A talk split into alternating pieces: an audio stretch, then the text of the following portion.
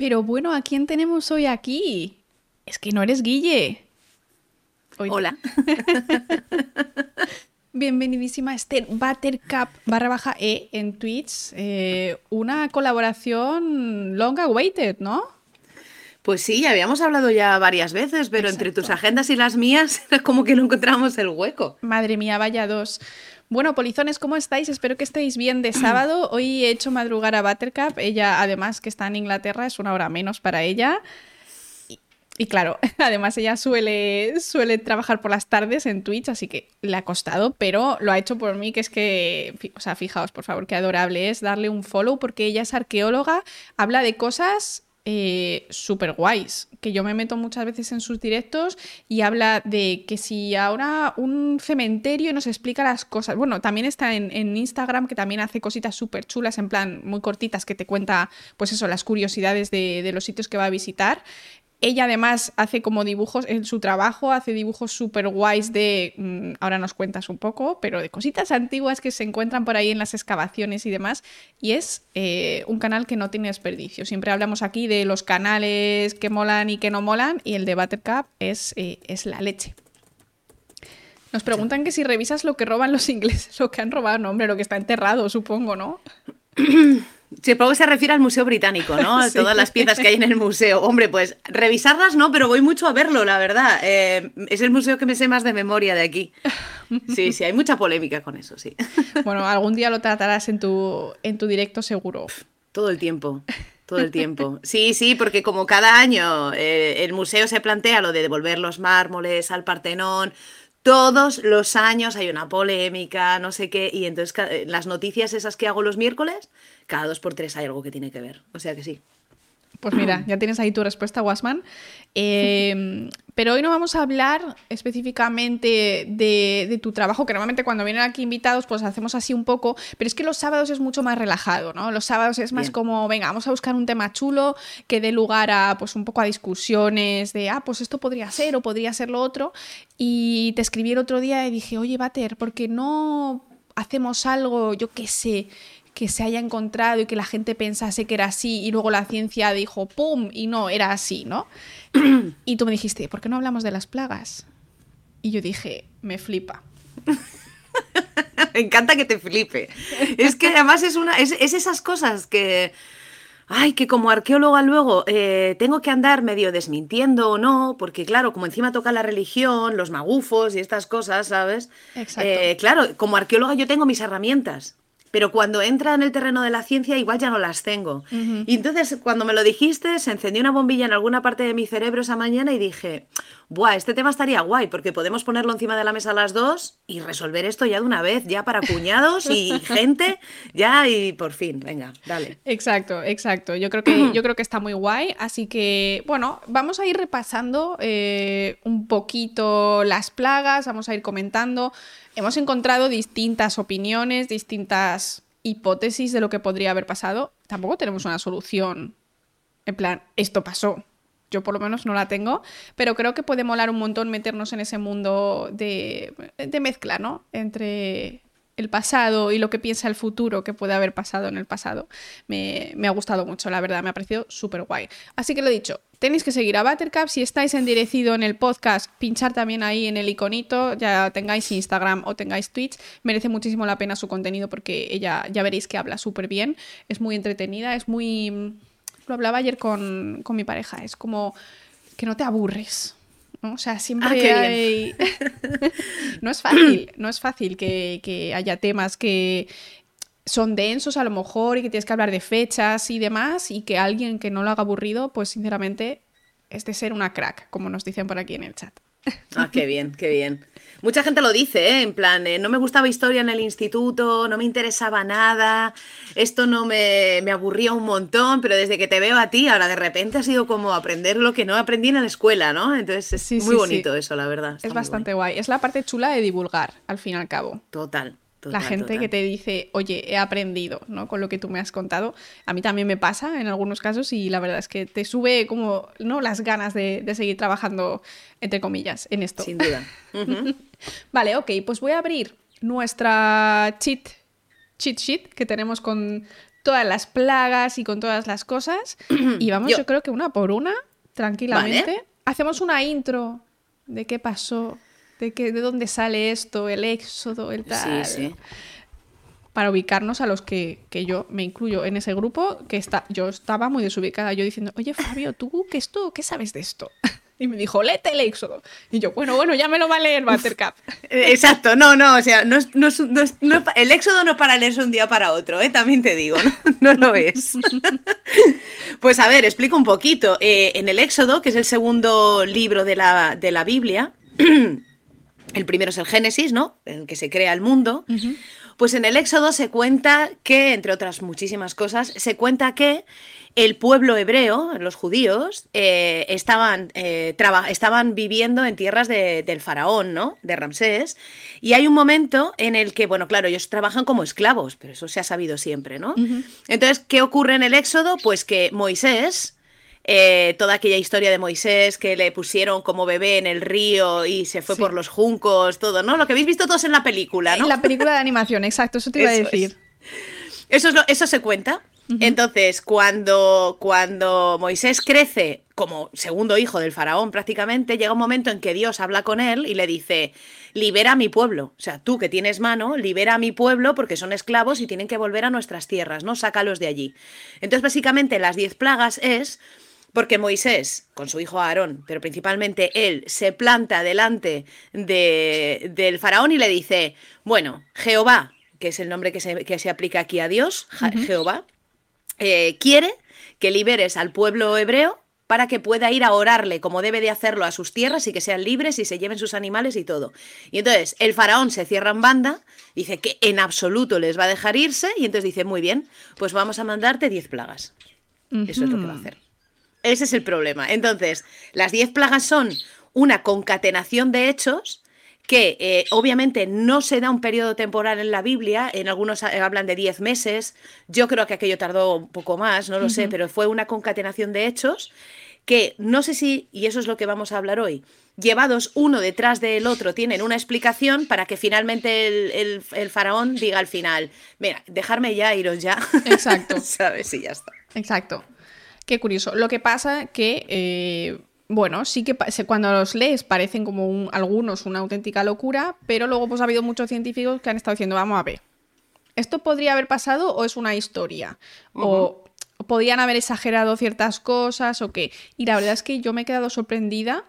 Si esto pasó en un año, en dos años o lo que sea, o sea, es como el COVID, pero más. O sea, quiero decir, la mala suerte me refiero, ¿no? Porque sí, sí que les vinieron un montón de cosas súper tochas de golpe.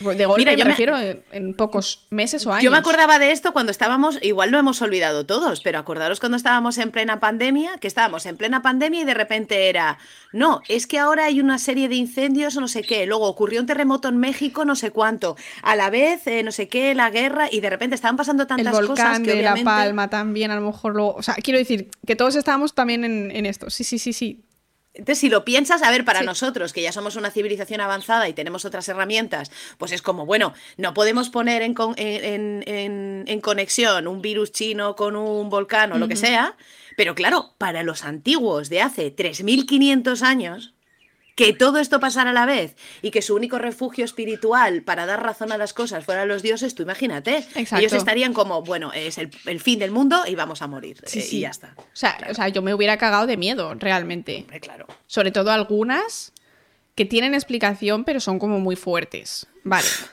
O sea, en realidad yo cuando lo estaba haciendo estaba un poco como, no lo pienses, pero ahora mismo me para a pensarlo y digo, pero imagínate que te empiezan a llover unos bichos, que ya no puedes beber agua y tal. O sea, de verdad, qué puta locura. vale, ok. Voy a abrir aquí. Y tenemos la primera plaga. ¿Quieres leer tú? Sí, puedo leer yo lo que dice el texto bíblico sobre eso, sobre la primera plaga. Venga, va, pues lo voy a leer, ¿eh? Venga, voy a poner aquí el reversito y os lo leo. Dice así: El agua es sangre. Así ha dicho Jehová. En esto conocerás que yo soy Jehová. Golpearé la vara que tengo en mi mano, y el agua que está en el río se convertirá en sangre, y los peces que hay en el río morirán, y, y, hederá el río, y los egipcios tendrán asco de beber el agua del río. Extiende tu mano sobre las aguas de Egipto, Moisés, y sobre sus arroyos y sus estanques, y que haya sangre por toda la región de Egipto, así en los vasos de madera como en los de piedra. Wow. Qué miedo, ¿eh? Ha quedado súper... Han preguntado por aquí, ¿me tengo que levantar? No, hay que levantarse aquí, pero ha parecido muy de iglesia. Vale, o sea, se convierte el agua en sangre, huele mal y se mueren los peces. Eso es. O sea, agua mal. Vamos a poner el mapas, ¿vale? Porque lo he abierto por aquí. Dale, dale. Mm, mm, Que por cierto, lo del agua, lo del agua roja y la sangre y tal, también se da en el apocalipsis. O sea, es una de las de las trompetas del apocalipsis va a producir eso también, el tema de la contaminación de las aguas. Wow, pues. O sea que es habitual en la Biblia este tema, sí, sí. Vale. Ok, pues ¿dónde ocurre esto? Se supone que esto ocurre en Memphis, que lo tenía marcado, pero lo he desmarcado. Pero si Cairo está aquí, ¿vale? Estamos en Egipto. Cairo, New Cairo, ok. Para que más o menos os orientéis, pues vamos bajando hacia abajo por el Nilo y eh, pues lo voy a volver a poner. Memphis, Egipto, aquí. La Esfinge, por ejemplo, está aquí, en esta zona. Aquí es donde ocurrió esto. ¿Vale? Aquí vivían, pues había bastante gente, supongo, viviendo con este este emperador, bueno, emperador, este... Dicho la palabra antes. Faraón. Este faraón, exacto. Eh, es que yo por la mañana también, como Guille me lo viene, trae todo preparado, me cuesta también más, ¿eh? No pasa nada. Y, y, pues por aquí se supone que pasó todo esto, ¿vale? No es en el Cairo, y yo he leído también por ahí que era en Luxor, pero me fío más de ella porque yo, sinceramente, de este tema no tengo ni pajolera idea. Se supone que era toda esa región porque era donde, en la, época que estamos hablando, era donde estaba situada la capital del Alto Imperio. claro. Era, era esa. Tuvo, eh, siempre suponiendo, tuvo que ser esa zona donde ocurrió todo. Que además no estaba ni cerca del delta arriba, que a lo mejor para otra serie de, eh, de todas las cosas que vamos a leer, estando en el delta cerca, cerca el mar, hubieran sido explicadas de otras maneras, pero no, es una zona más concentrada donde lo único que tenemos es aridez lejos de donde es el río y solo junto al río una determinada humedad y el resto es aridez, o sea, hay una diferencia de suelos y de temperaturas muy muy grande y sobre todo el frío por las noches, etcétera, o sea, es muy severa esa zona. Claro, exacto. Entonces ellos se tenían que quedar al lado del río porque si te vas más allá, pues no te crecen las cosechas, no puedes alimentar a tus animales, incluso no puedes vivir a gusto, por decirlo de alguna manera, porque debe ser bastante incómodo. Pero bueno, el Nilo se supone también que tiene pues un buen caudal, que es un río obviamente de los más ricos que hay en cuanto a cantidad de agua, nutrientes que te trae, etcétera. Así que es, en principio parecía un buen sitio para vivir pero pues eh, siempre hay agua y hay riesgos en realidad con el agua. No, y además tenía como varias, dos, al menos dos crecidas al año o así, es decir, sí que se sabía que con esas crecidas, además ellos se tenían que retirar de los bordes porque se subía, se mantenía el borde de los ríos sumergido durante mucho tiempo, con lo cual cuando el agua se retiraba de repente era una zona de tierra súper fértil. Cuentan los textos antiguos que se decía que se dejaba caer una semilla así y ya salía, ¿no? Una plantación. Como Entonces, para ellos era una zona muy rica, pero fuera de las crecidas, ¿no? Era muy importante. Claro, había también que conocer cuándo eran esas crecidas, que supongo que serían cíclicas, porque bueno, los egipcios tenían sus calendarios, eran muy expertos en todo esto y supongo que lo tendrían ellos muy controlado, pero pues como nos dice Amparo, el Nilo era la vida de, la zona, solo se podía estar ahí, efectivamente. Vale, entonces, agua es sangre, se convierte el agua en sangre. Hay bastantes eh, posibilidades, en realidad, que, que podrían haber funcionado. Yo, de hecho, cuando pensé en lo del agua es sangre, sin leer nada al respecto, me acordé de los lagos rosas. Son una especie, bueno, suele ocurrir en lagos, porque es como más cerrado, en el que crece una alga muy particular que se llama, la tengo aquí escrita, Dunaliella salina. Son, suelen ser lagos salados, pero también se han visto otras especies en unos lagos que no son salados. Y tengo una foto por aquí, bueno, si la encuentro porque tengo como 17 millones de fotos, mirad, aquí que son lagos rosas. De hecho, aquí en Valencia hay uno, lo que pasa es que solo se pone rosa en un momento determinado del año. También lo hay en varios lugares de África, en Australia, es decir, están en distintos lugares del mundo, son reales y están causados en la mayoría de los casos por algas rojas crecen de más, como es una laguna, pues simplemente la concentración de las algas hace que las veamos. ¿Y por qué son rosas? Pues porque producen carotenos. Los, los mismos químicos, por decirlo de alguna manera, que tienen pues, los tomates, las zanahorias, etcétera, que dan pues, un color así eh, rosita. Y también es la razón por la que los flamencos son rosas, porque comen mucho de muchas de estas cositas. Así que esa es la primera idea que a mí se me ocurrió. Lo que pasa que lo estuve hablando ayer con Butter, eh, con Esther, y dije, claro, pero esto suele pasar de forma cíclica. Es decir, en un río o en un lago en el que pasa unos cambios de color, pasan cada X meses al año, ¿no? Pues, o cada X temporadas, yo qué sé, pues una temporada más seca o una temporada más húmeda. Y entonces a mí me da la impresión de que si fuese el caso de las algas, quizá hubiera sido no tan novedoso para ellos si no hubiera sido como, oh Dios mío, la, tal, ¿sabes? Me da esa impresión. Ahora ni idea. Es ¿eh? más, es más, teniendo en cuenta que ellos, como lo que tú decías de las cosas cíclicas, por ejemplo, lo de las crecidas que acabamos de, decir, eso aparece en los textos, ¿no? Y, en, las, y en los bajorrelieves y en los, en los relieves que han aparecido dentro de, algunos monumentos, algunos algunas representaciones y algunos eh, jeroglíficos ya nos hablan, ¿no? De la época de las crecidas, ¿no? Y, y, cómo fundamentaban todo su calendario agrícola desde las crecidas. Si hubiese habido un fenómeno de agua roja que ocurría habitualmente, es que estoy convencida de que esta gente, el igual que marcaba las cosas, hubiera marcado y entonces el agua roja que toca cada mes de octubre, por ejemplo, ¿no? Y que yo sepa, no se sabe, porque es algo que les pilló de sorpresa, ¿no? Entonces tiene que ser otra cosa, sí. Exacto.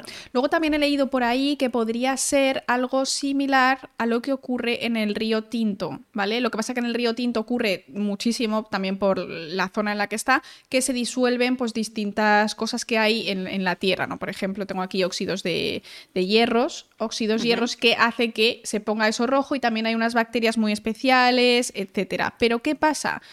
He leído que sí que podría haber tierras cerca, ¿no? En, cerca de la zona de las crecidas del Nilo que pudiesen arrastrar ciertos minerales rojos. Pero es que de nuevo, no necesariamente esto hubiera sido novedoso para ellos. Entonces, aunque fuera posible, a mí me extraña un montón, realmente. O sea, para mí es muy extraño. Tengo también una foto por aquí del río Tinto, para que veáis. Un segundito. Y yo tengo una pregunta desde la, desde la más absoluta, desde el más absoluto desconocimiento sobre estas cosas de los metales, ¿eh? cuando lo pongas. Porque claro, yo veo esa imagen y, o sea, no sé hasta qué punto ese río está corriendo. Porque se llama río tinto, pero eso es más bien algo más embalsado o qué? Yo creo que no va muy rápido. Realmente no he estado, ¿eh? tengo que decir.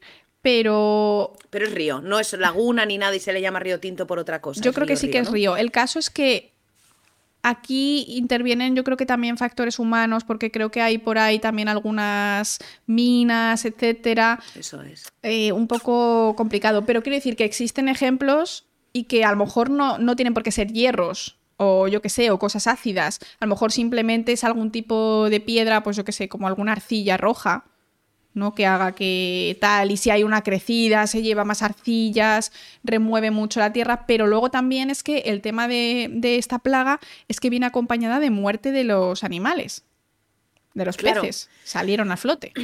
Es que, o sea, mira que el, el Nilo tiene buen caudal y además buena profundidad porque es navegable. Entonces, pensar en un depósito de metales en un lugar que es que incluso barcos pasaban, es verdad que no con mucha profundidad, pero mm. sí, se me hace complicado ver depósitos minerales en una profundidad tal, ¿no? Y que se vea tan... Jolín, y además es que son tierras que yo creo, yo, o sea, no soy geóloga, pero sabiendo un poco cuál es la piedra local y el sistema que se utiliza para construir, que es todo puro adobe, que es barro en realidad, eh, las casas de ellos y que luego los monumentos en su mayoría es arenisca, que a veces ha sido traída de otras partes de Egipto en barco, porque ni siquiera hay, o sea, que no tienen no es una tierra roja como la que podemos tener en la península ibérica, ¿no? Eh, tan rica en hierro. Entonces esa me cuesta también un poco. Yo creo que al final, eh, si excluimos el tema del volcán, ¿no? Que es lo que están preguntando por ahí en el chat, que lo vamos a hablar.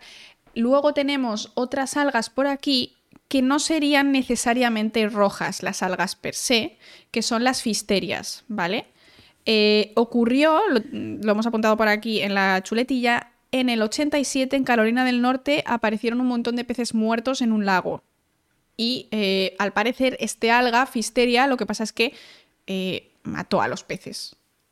Pero a millones de ellos en muy poco tiempo, fue un desastre. O sea, fue como eh, la peste negra. De repente, media Europa muerta. Pues aquí igual, pero en este, en este lugar, en Calonia del Norte. Entonces, podría ser que este alga tuviese una neurotoxina súper potente, que de repente creciera, creciera, creciera por las razones que fueran, porque hubo una introducción, y pues eh, alguien trajo un pez contaminado, por ejemplo, lo soltó, pasó lo que fuera, contaminó a todos los peces y murieron. Y la idea es que estos peces al morir pudiesen haber soltado sangre y entonces por eso se hubiese puesto el agua roja.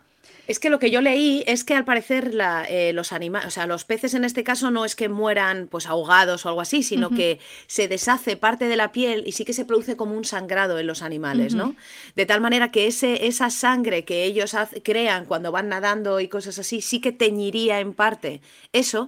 Y luego leí en el, en el artículo sobre esto, este microbio, esta, esto, eh, estas algas, ¿no? Estas fisterias, mm.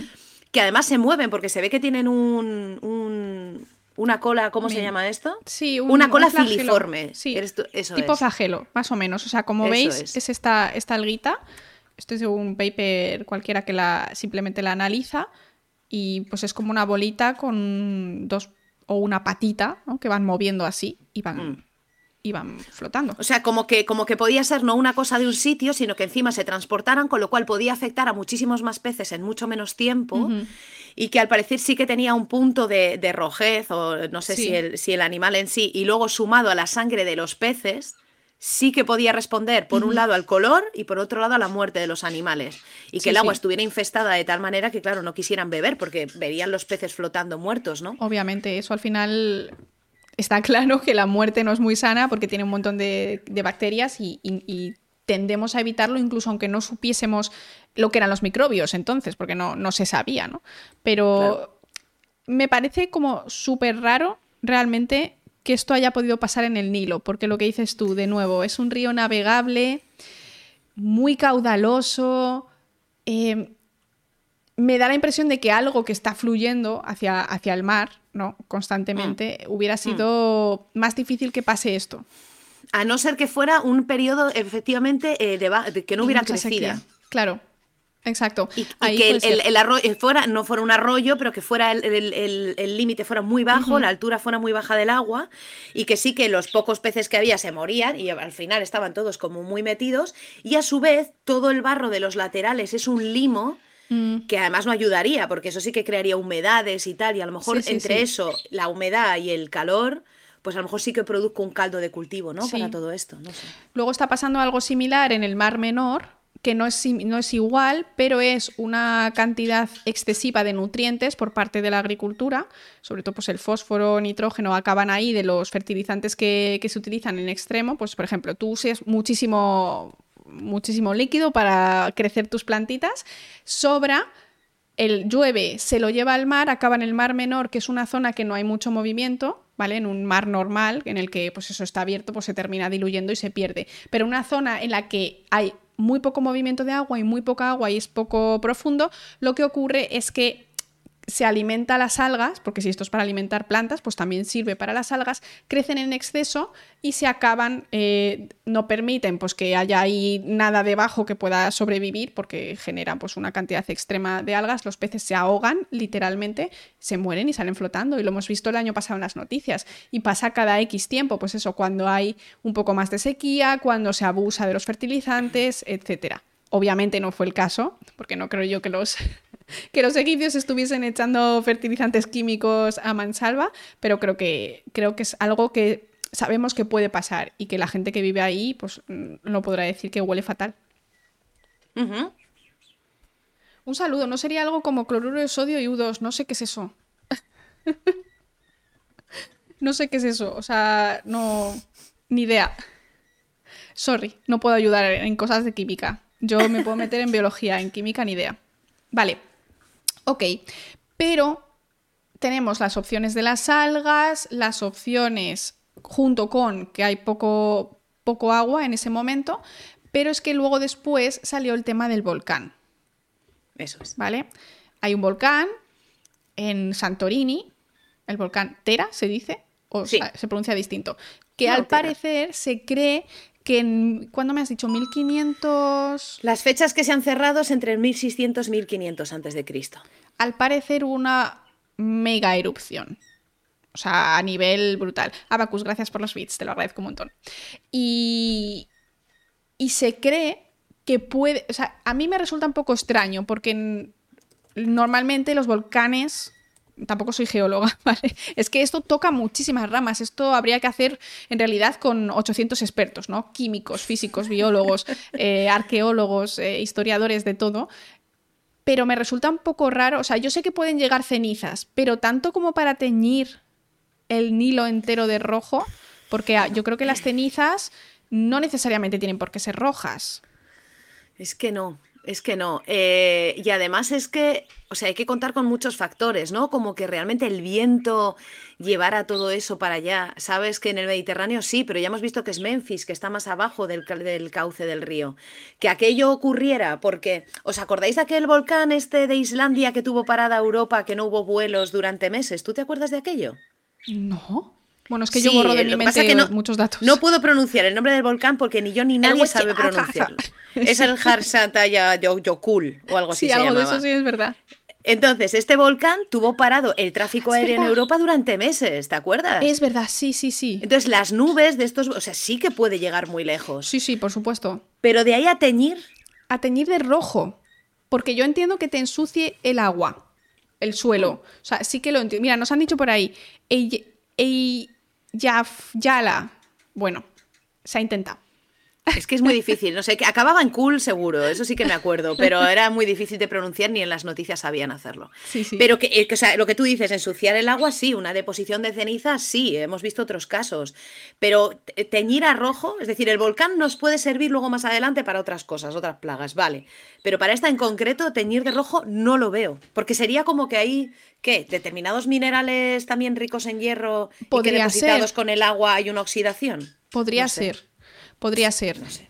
Me parece muy. O sea, creo que puede ser, ¿vale? No creo que sea una, una cosa muy loca, pero casi que te compro más algo de algún alga. Sobre todo mezclado con. A lo mejor es una mezcla, ¿no? De eh, una época de sequías, crece mucho una alga determinada, eh, mata a los peces, también llegan ciertas nubes de volcán. Em, Podría ser, ¿no? O sea, igualmente, pues si sale el volcán, a lo mejor hay un pequeño cambio climático en ese momento, yo qué sé. ¿Sabes lo que te digo? O sea, me parece una locura. Dice, hay que tener en cuenta que Jesucristo se fue de borrachera y la resaca le duró tres días. Eso es los tres días de oscuridad, ¿eh? Ah, sí, bueno, pero eso, eh, eso es otro tema, por eso está repetido en la historia mil veces lo de los tres, los tres días, eh, es como el número mágico, ¿no? Yo iba a preguntar, ¿el mar rojo no se supone que se llama mar rojo precisamente por una proliferación de, de algas y tal? ¿No es precisamente por eso? Puede ser, ¿eh? Me suena a ver más rojo porque... Tengo que buscarlo, ¿eh? Porque yo estas cosas no, no las sé en particular. Sí, es por un alga flotante, efectivamente. Debe ser parecido a las algas rojas que yo te he dicho, que son rosas, pero en este caso es rojo. Pero sí, sí, tiene todo el sentido. Lo que pasa que, de nuevo, estamos hablando de una masa de agua que está súper estable, estancada, que no sales como un lago gigante porque cerró, ¿no? Entonces, creo que es bastante curioso si ha pasado que haya pasado en el Nilo. Y además, lo que te digo, ellos llevaban ahí muchísimo tiempo, ¿no?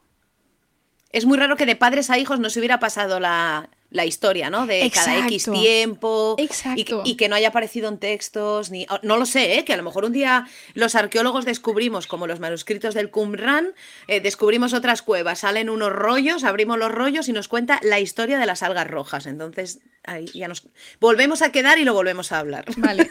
Porque. Pero yo creo que, yo creo que podría ser, podría ser, ¿eh? Sobre todo la idea esta que me has dicho tú, de que baja el nivel del, ma- del río por sequías, podría ser, pero es muy extraño, ¿vale? Entonces, yo no sé cuál es mi voto, realmente. Es que a mí lo de las algas me gusta mucho. Es Es, que que, a mí lo de las algas algas me gusta mucho, porque a mí lo de que los peces sangraran y tal, no lo veo tan así. ya. Lo que pasa es que no sé si esas algas, o sea, si aceptamos la teoría de las algas como una aparición que tiñe el agua de rojo, ¿los peces mueren por ese alga? O a lo mejor morían porque como estaba el, el, caudal muy bajo, los peces no daban para respirar. Se supone que mueren por el alga porque es lo que pasa en el, en la, en el mar menor de la manga. Vale. Vale, vale. ¿Vale? Cuando tú tienes una gran cantidad de materia orgánica, lo que ocurre es que estas, estos bichos están pues respirando, o sea, haciendo la fotosíntesis constantemente y cambian los gases que hay, no pasa bien la luz, eh, ellos no pueden comer su comida normal, o sea, como que se, se desestabiliza todo el sistema eh, que tienen en ese, en ese medio, ¿no? En ese trocito de agua, por decirlo de alguna manera, y sí que mueren, o sea, que lo hemos visto nosotros el año pasado. No es tan raro. Y había vídeos en, las redes, en TikTok, de, gente que iba a la playa y era todo peces muertos. Y realmente bastante asqueroso. O sea que lo que pasa en el Mar Menor no son algas rojas, pero podría pasar exactamente igual con algas rojas. Es decir, es como una proliferación de algo que impide el resto de la vida de, de ese ecosistema que tenemos ahí. Entonces, podría ser. Lo que pasa que tendría que haber sido algo excepcional y a mí me parece que a lo mejor sí que se hubiera mencionado que hubiera sido un año demasiado seco, ¿no? Hombre, para bajar el caudal, sí, porque mira, por ejemplo, en, la noticia esa de, bueno, de las otras algas, ¿no? Las de 1987, se ve que el gran desencadenante era que había sido extremadamente cálido y que probablemente esos lagos de Carolina del Norte estaban bajísimos y que de ahí la proliferación de ese alga y que, con lo que se movía el alga y el poco agua que había para que ese agua se moviera, ese alga se moviera, pa, pa, pa, eh, se fue llevando a todos los peces por delante, ¿no? Entonces yo creo que hay, obviamente no es una causa, hay más cosas. Eh, caudal bajo, eh, altísima humedad, muchísimo calor. Prolifera el alga más de lo que suele proliferar. los peces no pueden respirar, igual tampoco podían poner huevos, los pocos que hay se mueren. Igual es una mezcla de todo, pero a mí lo del alga roja y tal es lo que más. sí, sobre todo porque ellos dicen literalmente que el agua se vuelve sangre. Y hmm. cuando tú ves fotos, por ejemplo, que has dicho tú, ¿no? Del mar rojo. Esto, esto es Google. Per se, es, que ¿eh? es que es, yo nunca había, nunca había estado, ¿eh? O sea, es extremo, realmente. Y sí que es por algas. Hmm. Entonces, y si sabemos que además esto puede matar peces, esto podría ser quizá una hmm. explicación. Lo que me parece muy curioso, bueno, si pasó una vez, pero a lo mejor hay alguna manera de demostrarlo, ¿no? Que hay algún pequeño registro fósil, porque las algas, aunque sean tipo microscópicas, igualmente eh, podrían, yo que sé, quedar en algún entre dos residuos de dos años. No lo sé, me parecería muy interesante encontrar algo. Pero bueno, no hay nada. Por eso todo son hipótesis. No tenemos ni idea. No, no, o sea, vamos a partir de que no sabemos y que estamos intentando buscar lo más plausible desde lo que sabemos. Sí. Nos dice Davinoto, las cenizas también provocan falta de oxígeno en el agua y mueren los peces. Ya, pero ahí entonces la sangre ahí nos explica, porque un pez que muere asfixiado no sangra. Claro, no. El rojo no aparece por ningún sitio y eso está como muy especificado, ¿no? Porque que no se pudiera beber el agua en un determinado momento, los egipcios lo sabrían, pues porque no serían tontos, es decir, hay determinadas épocas en las que no bebas. Claro. Pero es que se especifica que sea rojo, es decir, si se quería eh, asustar a la población, tiñela de rojo y di que es sangre. Entonces ya sí que la gente se va a echar para atrás, ¿no? Claro. Y además en el texto bíblico dice que también las copas en las que bebéis, ya sean de metal o de madera, o sea, como diciendo ya, ya seas rico o pobre en ese área, seas egipcio, eh, tanto tu copa de metal, o sea, eh, de metal, si tu copa de madera o tu copa de piedra, ya sea lo rico del estatus que eras, te va a suceder igual.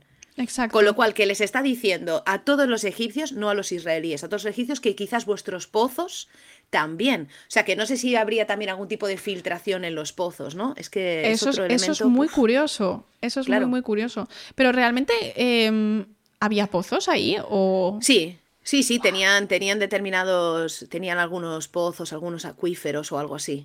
Ahí ya sí que me extraña, fíjate, eso, eso me parece a lo mejor quizá parte de la exageración, ¿no? Del, propio texto, que no sé, o sea, no sé si pretendían ser súper exactos o si obviamente al tú intentar meter el miedo dices lo dices para todos, sí, ya, puede ser. Pero en realidad, mm. chicos, mensajes cortos en el chat que si no no el robot os los borra.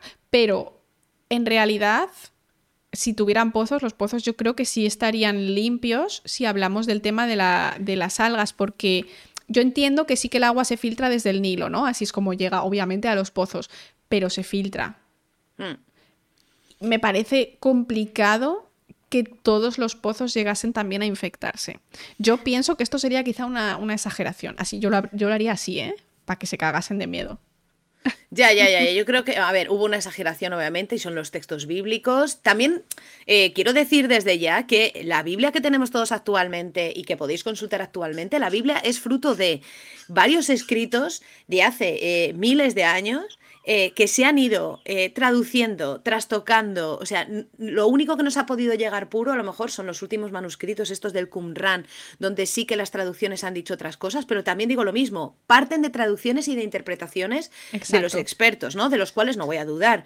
Pero es que la Biblia que tenemos encima, eh, la, la, gente que tiene la Biblia ahora mismo, si la tenéis en casa o la podéis consultar por internet, fue eh, la que tenéis ahora es una versión que viene de un concilio en el siglo XVI. Quiero decir, se ha ido recortando y se han eliminado muchos textos, los apócrifos, todo eso se ha sacado. Entonces, lo que leéis ahora no es nunca 100% para nada lo, inicial. O sea, partimos ya mal ya de ahí, ¿no? Pero Exacto, y ahí voy. Y además hemos dicho que mínimo 10 meses eh, duraron estas plagas. Si tú estás tres días sin agua, tú imagínate que de repente de una semana para otra, incluso todos tus pozos son imbebibles. Esta gente tampoco creo que tuviesen litros y litros y litros porque vivían en una zona, entiendo, que estaba por lo menos que tenían acceso al Nilo. Entonces yo entiendo que no tendrían meses de agua fresca para poder beber o para hervir o lo que, o lo que queramos. Entonces yo creo que el tema de los pozos no necesariamente, ¿no? Lo de tu copa, tu tal, a lo mejor era simplemente una exageración porque sin agua te mueres en tres días. Entonces, tú y el ganado y las cosechas. Yo creo que lo de las copas, la frase concreta de las copas es una metáfora para decir, porque dice exactamente, ya sea tu copa de piedra o de madera. O sea, básicamente lo que viene a decir es, ya seas rico o pobre, o sea, que dentro de la sociedad eh, egipcia ya puedes estar más arriba en el estatus o más abajo, te va a pasar exactamente lo mismo. Claro, Yo porque creo que es una metáfora sobre eso, no los pozos. Todos beben agua, ¿no? O sea, claro. Eh, si tú atacas a lo más básico, a la necesidad animal más básica, que es beber agua, sobre todo en un lugar mm, del clima que tiene Egipto, aunque estés cerca del Nilo, pues igualmente, o sea, me parece como, pues mira, te ataco por aquí, ¿no? Pero claro, yo entiendo que obviamente no sabían lo que iba a pasar, utilizaron lo que pasó para decir, ah, es que te han mandado las plagas. Claro, claro, no, no, sí venía muy bien. Sí, esta primera plaga es terrorífica, la verdad. Yo, para mí es de las peores. Sí, la verdad, sobre todo porque, eh, pues eso, cuando vemos aquí las fotos, eh, es muy, muy, muy llamativo, la verdad. A mí hmm. me, o sea, me parece muy bonito, pero obviamente no bebo de aquí. No, no, no, no, no, no, no, pero ni, pero ni meto un pie. O sea, ni meto un pie ahí. O sea, no, no, no. qué horror. Qué curioso, qué curioso. Vale, ok. Entonces, en principio, podría haber cosas que explicasen que pasase algo así, Obviamente no todo, y si sobrevivieron más de tres días es que no estaba todo el agua contaminada. Y además yo no sé, pero yo supongo que ellos sí que conocerían, pues que si tú hierves, te cargas a los microorganismos, habrían métodos de filtrado. O sea, no creo que tuviesen depuradoras per se, pero yo creo que el tema de hervir el agua quizás es algo que sí que se hubieran dado cuenta, viendo lo avanzados que estaban en, otras partes del mundo. O sea, del mundo de, de la, de los avances, pues eso, eran muy buenos arquitectos, tenían también ciertos conocimientos médicos, incluso sabían hacer momias, quiero decir. y cocinaban alimentos, sabían que los alimentos en crudo eran perjudiciales, ¿no? Eh, quiero decir, ya sabían que había que cocinar alimentos que si de los comes crudos no les iban a sentar bien, eso ya lo sabían hacer. A mí es que me parece que es muy importante, siempre que se habla de, de culturas antiguas, y yo siempre lo hago cuando hablamos de tema de neandertales y todo esto, es que desde, nosotros no somos inteligentes solo desde ayer. A ver, eh, llevamos aquí, eh, pues desde los Australopithecus, dos millones de años y desde que nacieron ¿no? los primeros Homo sapiens en África hace 200, 300 mil años, tampoco hemos debido de avanzar tantísimo en una inteligencia brutal. Es cuestión de que te des de cuenta que eh, ir viendo pues los bichitos que están pues ya mueren, ¿no? No creo que lo hicieran en África hace 300.000 años, pero a lo mejor 100.000 años después ya sí que se hubieran dado cuenta. Entonces yo creo que, que una cultura como la egipta, egipcia seguro que tenía unos conocimientos bastante amplios en este sentido. Porque... Claro, ni que sea por ensayo-error. Eh, un, un, familiar tuyo come cierta cosa, muere, no la comas tú. Ya está. Es decir, o sea, eso es pero lo hacían en las cuevas, eh, en la prehistoria también, ¿no? es decir, hay determinados, ¿cómo sabían qué, qué vallas o qué raíces coger en el campo no sabes la que te puede matar. Ya los antiguos, ya había ciertas plantas que ellos sabían que no tenían que comer. Ensayo error, mm, había muerto alguien, sí, pero a partir de la muerte de esa persona no te lo comas tú. Exacto. Y ya está. Exacto. Eso es. Exacto. Alguien nos está diciendo, hombre, yo creo que sería al revés. Dice, primero pasaron las plagas y luego le intentaron dar una explicación. Obvio. Obvio que no hubo un señor que dijo, te va a pasar esto, esto y esto y acertó. O sea, quiero decir, entendemos ¿no? que desde el punto de vista posterior, pues ellos eh, cambiaron la historia para que pareciese que fueran las plagas, pero eh, obviamente em, no hubo una persona que eligió qué iba a pasar y cuándo, sobre todo, porque... Claro, tener en cuenta que los textos bíblicos, los primeros de Qumran, son de, pues, del siglo II. Esto está pasando hace 3.500 años en teoría. Entonces, sí, si nos queremos creer los textos, estamos hablando de que es alguien que lo ha escrito por lo menos mil años después de que esto sucediera, por lo menos. ¿Ah, sí? Eso ha pasado de boca a oreja, claro. Esto ha pasado de boca a oreja. Esto pasó de, de, boca a oreja durante generaciones y de repente alguien se sienta y escribe, y entonces los antepasados de nuestros hebreos, el pueblo judío ha sido perseguido así, dos puntos. Un faraón hizo esto, esto, esto. Entonces sí que se pudo contar que el agua se convirtió en sangre, y alguien ha hecho el añadido. ¿Sabes lo que te digo? Es que claro. Es como si yo te cuento mi cotilleo y tú luego se lo cuentas a otro. Seguramente te inventes un par de cosas y el otro, pues el teléfono es cacharrado, ¿no? Al fin y al cabo. Claro, claro, claro. Exacto. Claro, diferentes al apocalipsis, que ahí sí que el apocalipsis te dice, esto es lo que va a pasar. Pues cuando llegue ya veremos si pasa todo eso. Que por cierto es. Seguimos es, esperando, ¿no? Es de los mejores libros de, ¿Sí? de, la Biblia, sin duda. Es interesantísimo como lectura, de verdad, lo recomiendo porque es genial, ¿no? Me lo ha recomendado a más gente, ¿eh? Pero si es que además lo vas a leer, yo sé que lo vas a leer desde el punto de vista científico todo el rato cuando venga a decir de nuevo, y las aguas se teñirán de no sé qué, y se morirá Ay, un tercio algas. de la población. Y dices, Dios, para que se muera un tercio de la población, Uf, ¿qué amiga, la peste ya ha pasado. Pues, pues, pues es que está ahí. Bueno, pues entonces tienes que hablar con Nostradamus. Eh, tienes que invitar a Nostradamus a tu programa, porque entonces ya... Pero en la- el, eh, de- a futuro no sé, pero esto es algo que pasó hace miles de años. o sea Ujú. que- Sí, sí, la verdad. Pero bueno, eh, en principio podría haber explicaciones a que el agua se tiñera de rojo. No es algo que no exista. No sabemos cuál fue la, la explicación real porque no estábamos ahí y porque no hay eh, registro científico de, de ese momento.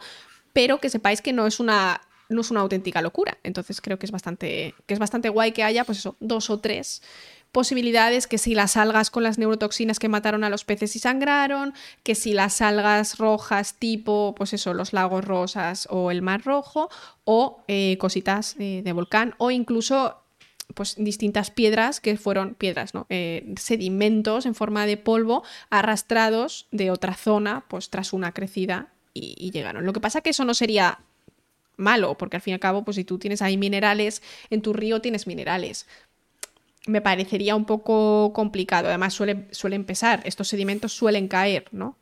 No como No, para el es que no- agua que quede roja, sino que caería abajo. Y si es que además no hay minas asociadas con esto en la zona, tía. O sea, es que ni, ni, ni, a nivel arqueológico ni histórico no hay unas minas ahí que puedan referir, como en Río Tinto, ¿no? Que puedan... Exacto. Es que esa, la parte a mí de los, de los metales a mí me cuesta. Esa es, Sí, esa sí, es la sí. que más me cuesta sin duda, ¿eh? Exacto. Si es que yo creo que sí que sería mejor la de las algas, pero tiene que ir acompañado con un año malísimo en cuanto a, cero lluvias, eh, cero aportación de agua por parte de- del origen del río y ya está, porque no veo una posibilidad de un río tan abundante, con un caudal tan flipante como el del Nilo, que llegue a esos niveles.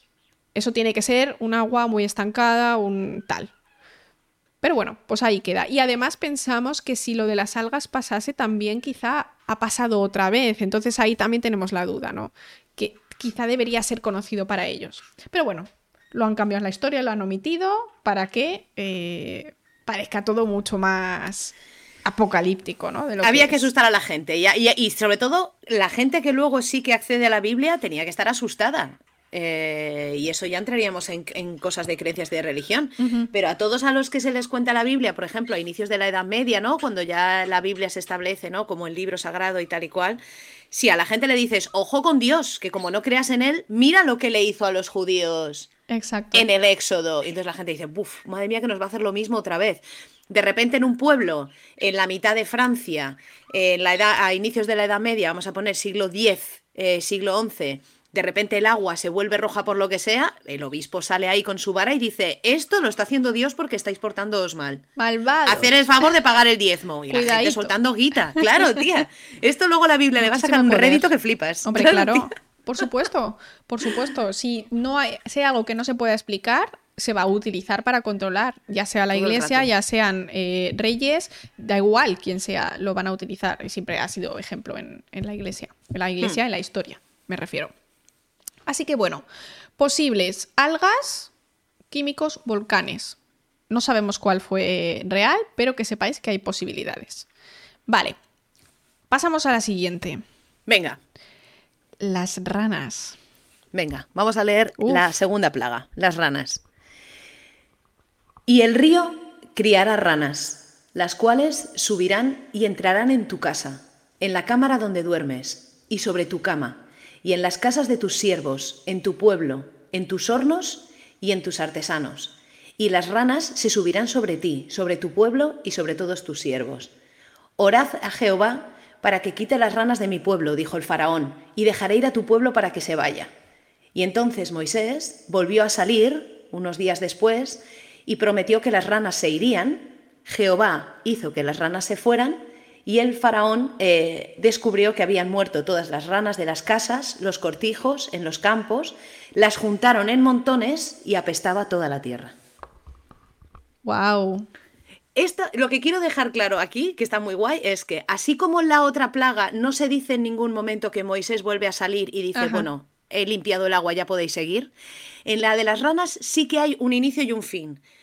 Provoca lo de las ranas, el faraón dice, vale, vale, vale, eh, páralo, por favor, que esto es horroroso. Qué asco. Sale otra vez Moisés y dice que se mueran las ranas. Se mueren todas de golpe o algo así y se infesta la tierra porque tienen montañas de ranas muertas por todas partes.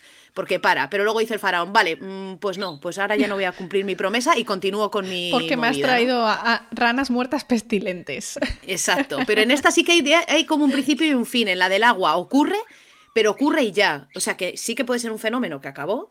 Pero en el de las ranas tuvo que salir Moisés al parecer al decir, venga, pues ahora ya sí.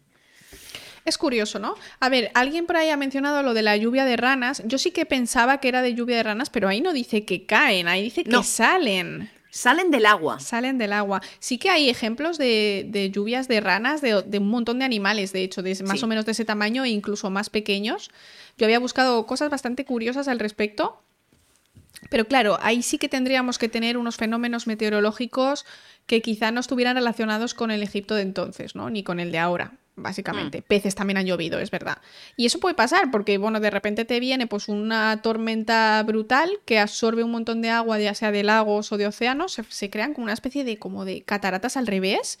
Y claro, cuando llegan arriba, obviamente, mm, por el frío o lo que sea, eh, tiende a llover en vez de a subir y, y caen. Y es súper curioso, la verdad. Y ahí no, es- no es tan raro. O sea, No, no, no, no. Yo había oído algo así extraño. también, sí.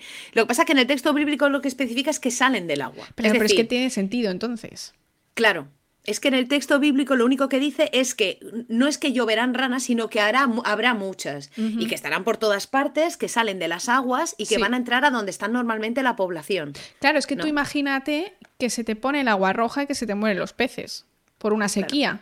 Claro. Todas esas ranas que estaban ahí, porque justo coincide que acaban de criar, ¿no? Y que o acaban de criar o que acaban de crecer los tal, pues van a tender a ir a, pues hacia afuera, ¿no? A salir hacia, hacia los lados del río.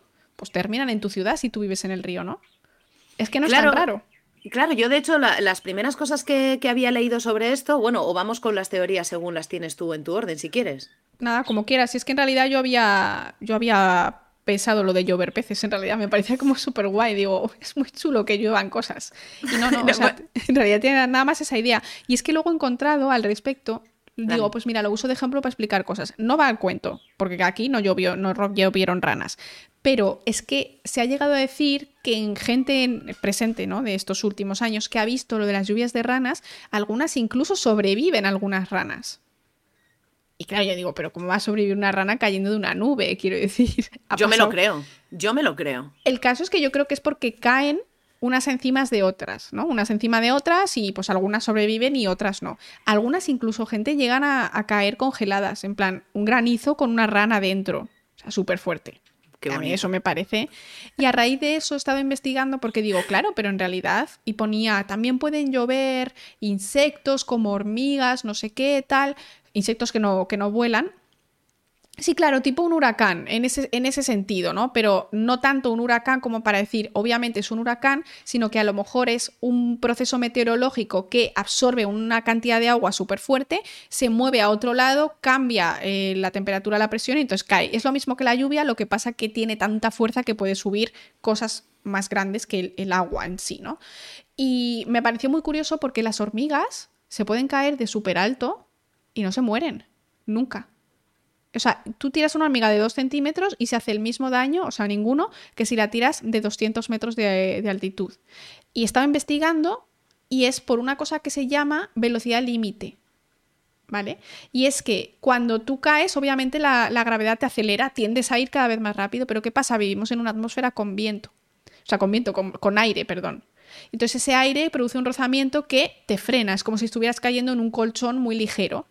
Entonces, según tu peso, tu tamaño, tu forma, hay una velocidad máxima que puedes alcanzar. La de los humanos, atentos, es 200 kilómetros por hora. Entiendo que cuando estás así en modo estrella, si te pones en plan de cabeza, de tirarte de cabeza, es más, más rápido.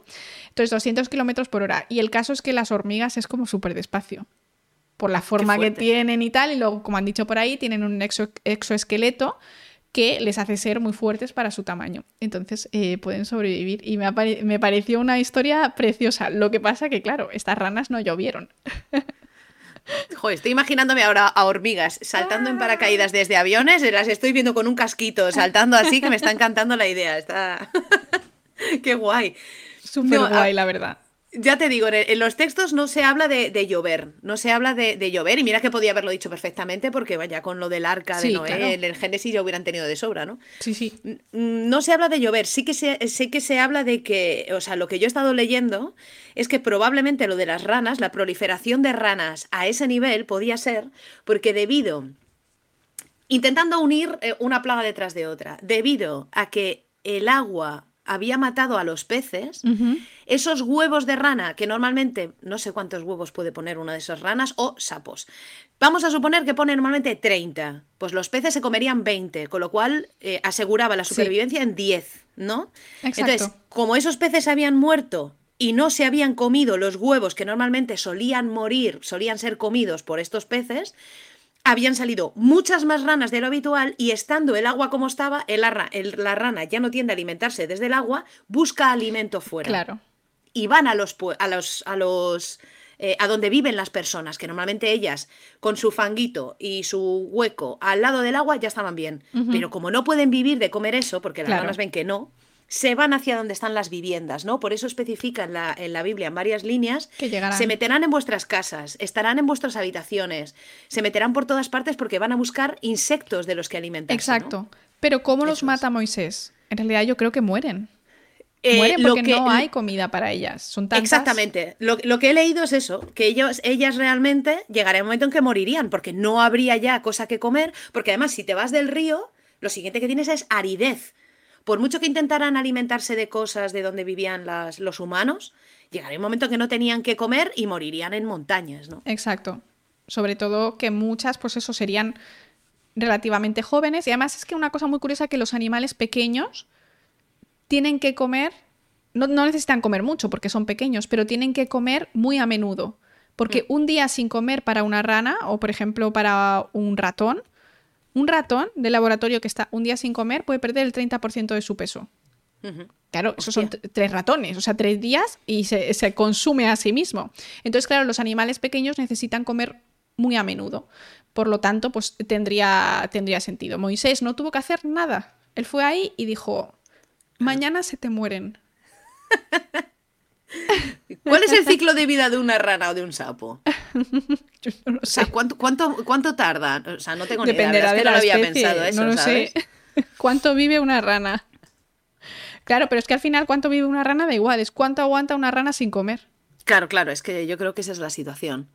Además es que en la, en, en, eh, se habla de un sapo concreto, o por lo menos es lo que he estado mirando yo en, en estos datos, era el sapo bufo. Sí, este vive de 10 a 12 años, lo tengo aquí apuntado.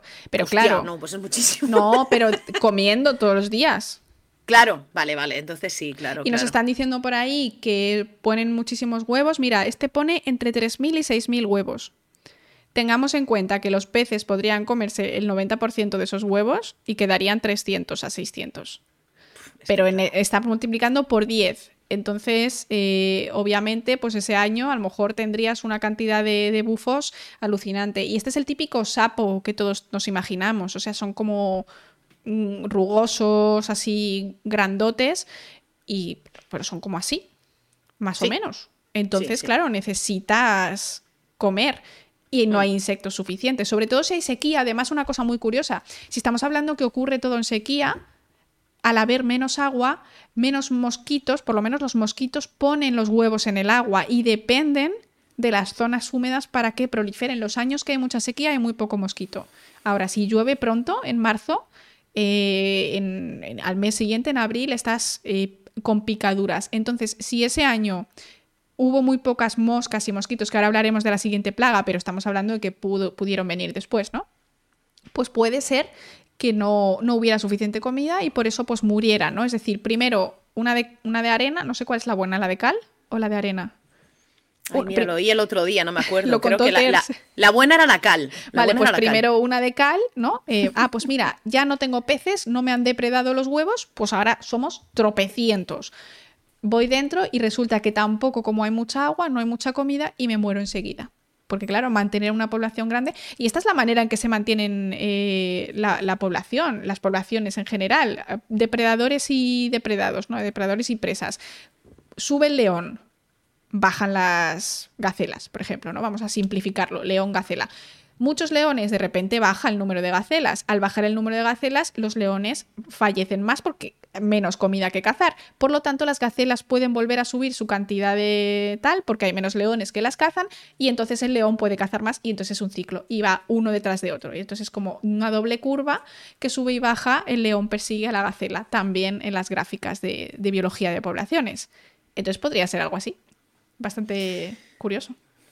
A mí, yo, a mí, yo cuando leí esta parte, pues eso, de que podían ser los huevos que no habían sido comidos por los peces y que ellas tendieran a ir hacia las casas, además en, el texto que leía, en, las, en, las, en este documental que, por el que yo descubrí todo esto, decía que, eh, o sea, cuando se especifica en la Biblia que entrarán en, vuestros, en vuestras habitaciones y en vuestros hornos, y en donde, y en donde cocináis y no sé qué, se explica o, comentan en el documental los expertos que, em, como es donde cocinaban, habría alimentos en putrefacción o tal, y proliferarían las moscas, y ahí es donde irían a comer, donde está la comida. Igual que cuando se te mete una mosca va a la cocina, no va a otra parte de tu casa, ¿no?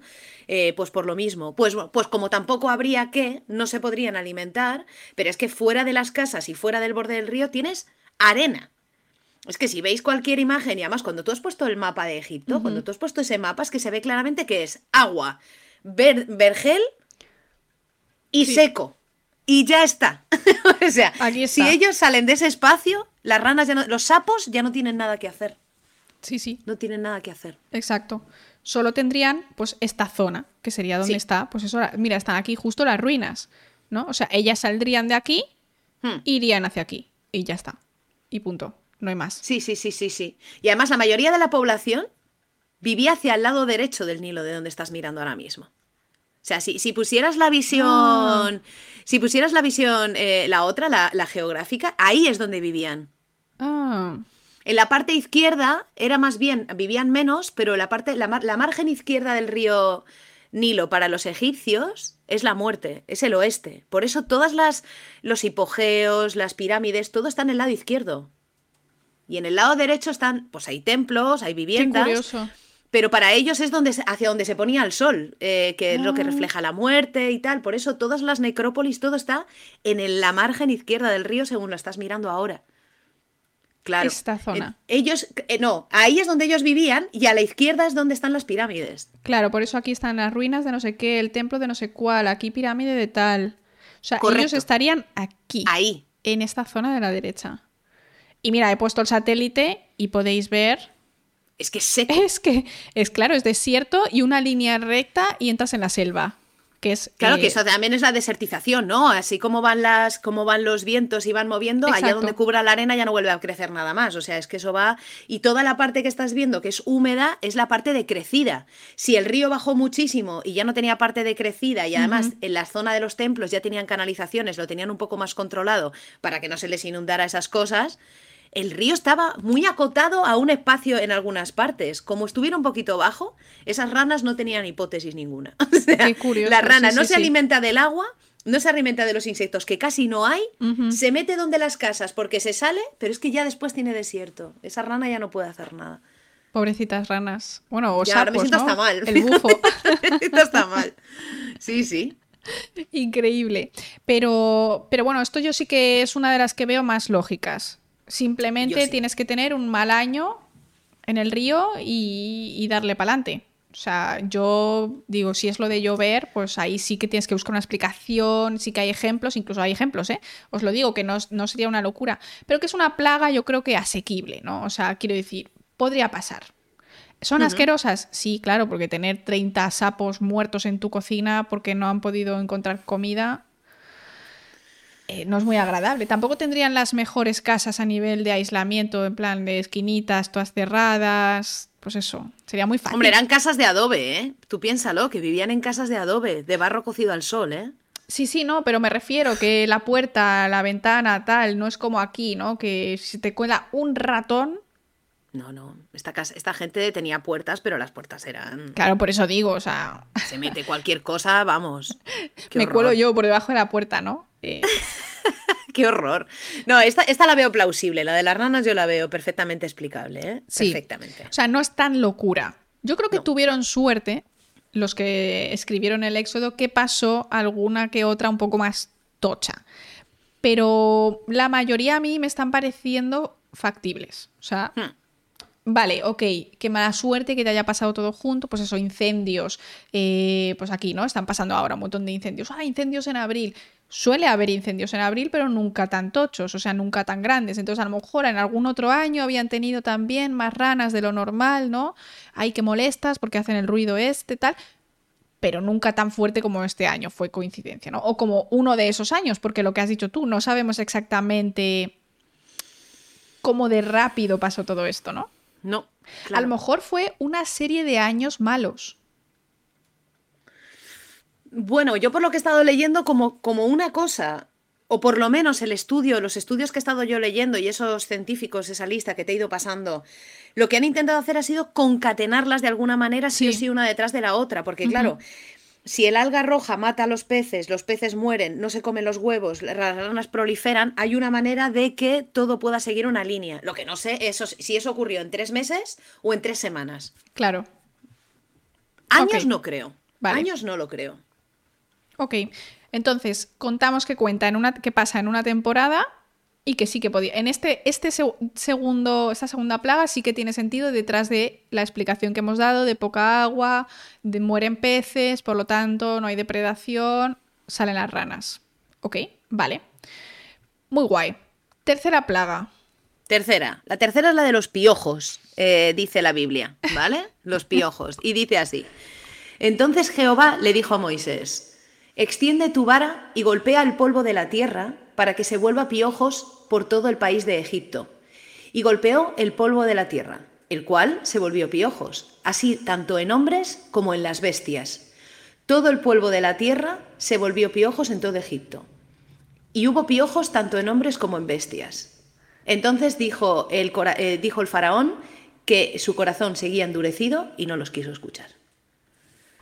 O sea, que le dio igual al faraón. A mí, lo, que, lo único 3,14 que no- ojos. Eh, a mí, a mí lo, lo único que no me encaja de esto, a ver, porque la, la proliferación de los piojos, ahora vamos a ver las teorías que tenemos, pero que lo asocie tanto a que hubo una, un, un polvo en la tierra, ¿no? Como que hubo una proliferación de un polvo y empezó a generarse piojos. Claro, pero eso es lo que se pensaba que pasaba eh, cuando te salían gusanos cuando te morías. Pensaban que era como una magia. Y en realidad no pasa así. O sea, antiguamente, digo, cuando desenterraban un cuerpo, cuando se había un cuerpo por ahí, le abrían las tripas y tenía gusanos. Pero en realidad es porque hay ciertos eh, bichos que ponen huevos en los cadáveres y que tardan X tiempo en desarrollarse y entonces nacen las larvas. Yo no sé si serían piojos, a mí lo de piojos me parece como súper específico, ¿no? A lo mejor se refiere a bichos y era como llamaban ellos a bichos en general. Hmm. Pero bueno, hemos dicho que habían muerto un montón de ranas, un montón de peces también, que estarían ahí flotando o los habrían sacado, yo no sé, para que eso no oliese mal. Y yo creo que ahí sí que podían haber salido pues, bastantes insectos. O sea, para mí eso sí que tiene sentido, pero piojos en particular.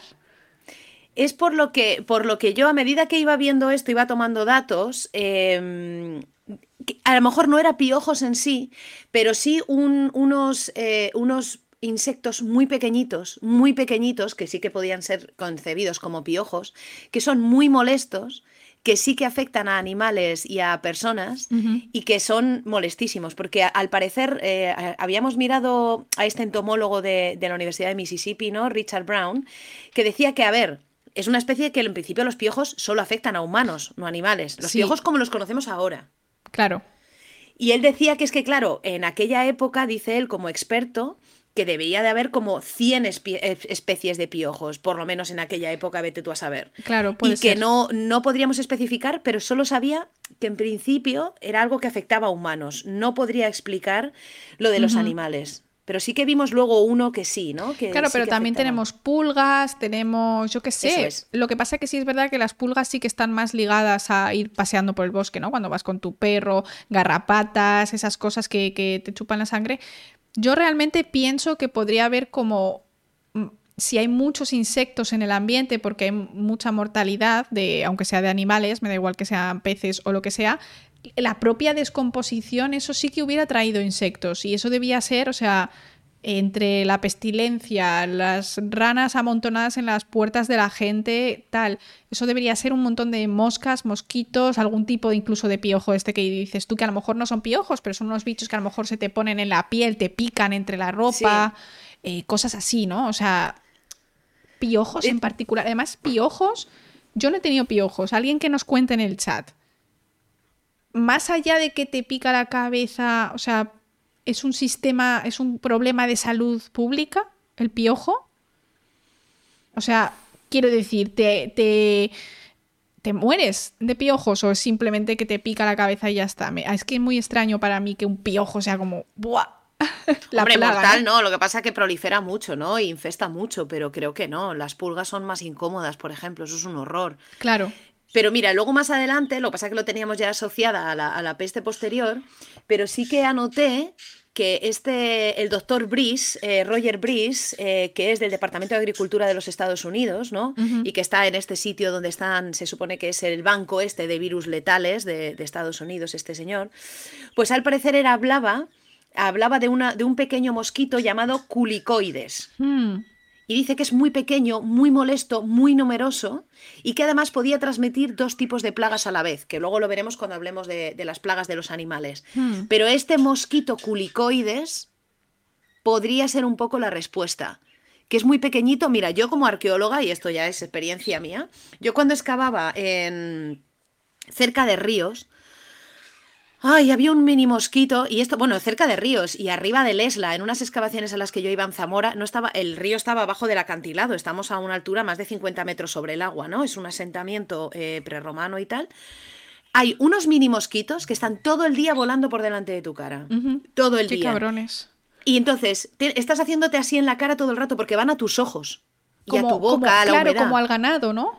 ¡Uf, qué horror! Y cuando estás excavando es lo peor. Entonces lo único que puedes hacer es estar muy agachado todo el rato porque vuelan como... Más o menos los controlas a una altura de un metro. Todo lo que estés más abajo te ayuda a que no te estén picando. Al final de un día de excavación, después de ocho horas de estar a 40 grados, con esos mosquitos dándote vueltas, yo llegaba a casa, te hacías así en el ojo y te sacabas tres. Hostia, chaval. Te limpiabas los oídos y salían dos o tres. Buah. Y luego te sonabas los mocos y también los sacabas. O sea, salían de Buah. ti. O sea, eso lo he vivido yo como arqueóloga en Zamora o en Portugal, cuando estaba excavando al lado de un río en Portugal. eh, ¿cómo no eh, va a haber esto en Egipto, no? Claro. Mira, me están diciendo que sí, que los piojos también pueden morder y demás y que pueden transmitir enfermedades, fíjate. Pero pues de nuevo, los piojos son muy específicos. Eso pasa con muchas especies. Hay especies que son más generalistas y que pueden picar o, pues, yo qué sé, o bacterias que pueden infectar a distintos tipos de animales. Hmm. Pero en principio se supone que los piojos son solo de humanos. Entonces, la idea es que hay piojos tanto para unos como para otros. Tú el tuyo, yo el mío, yo el de las vacas, yo el de los eh, bueyes y yo el de los humanos, ¿no? Sería un poco la idea. Pero bueno, podría ser también algo tipo mosquitos. Estoy mirando el culicoides este. qué mala pinta tiene. Además es que chupan sangre estos. Ostras, qué horror.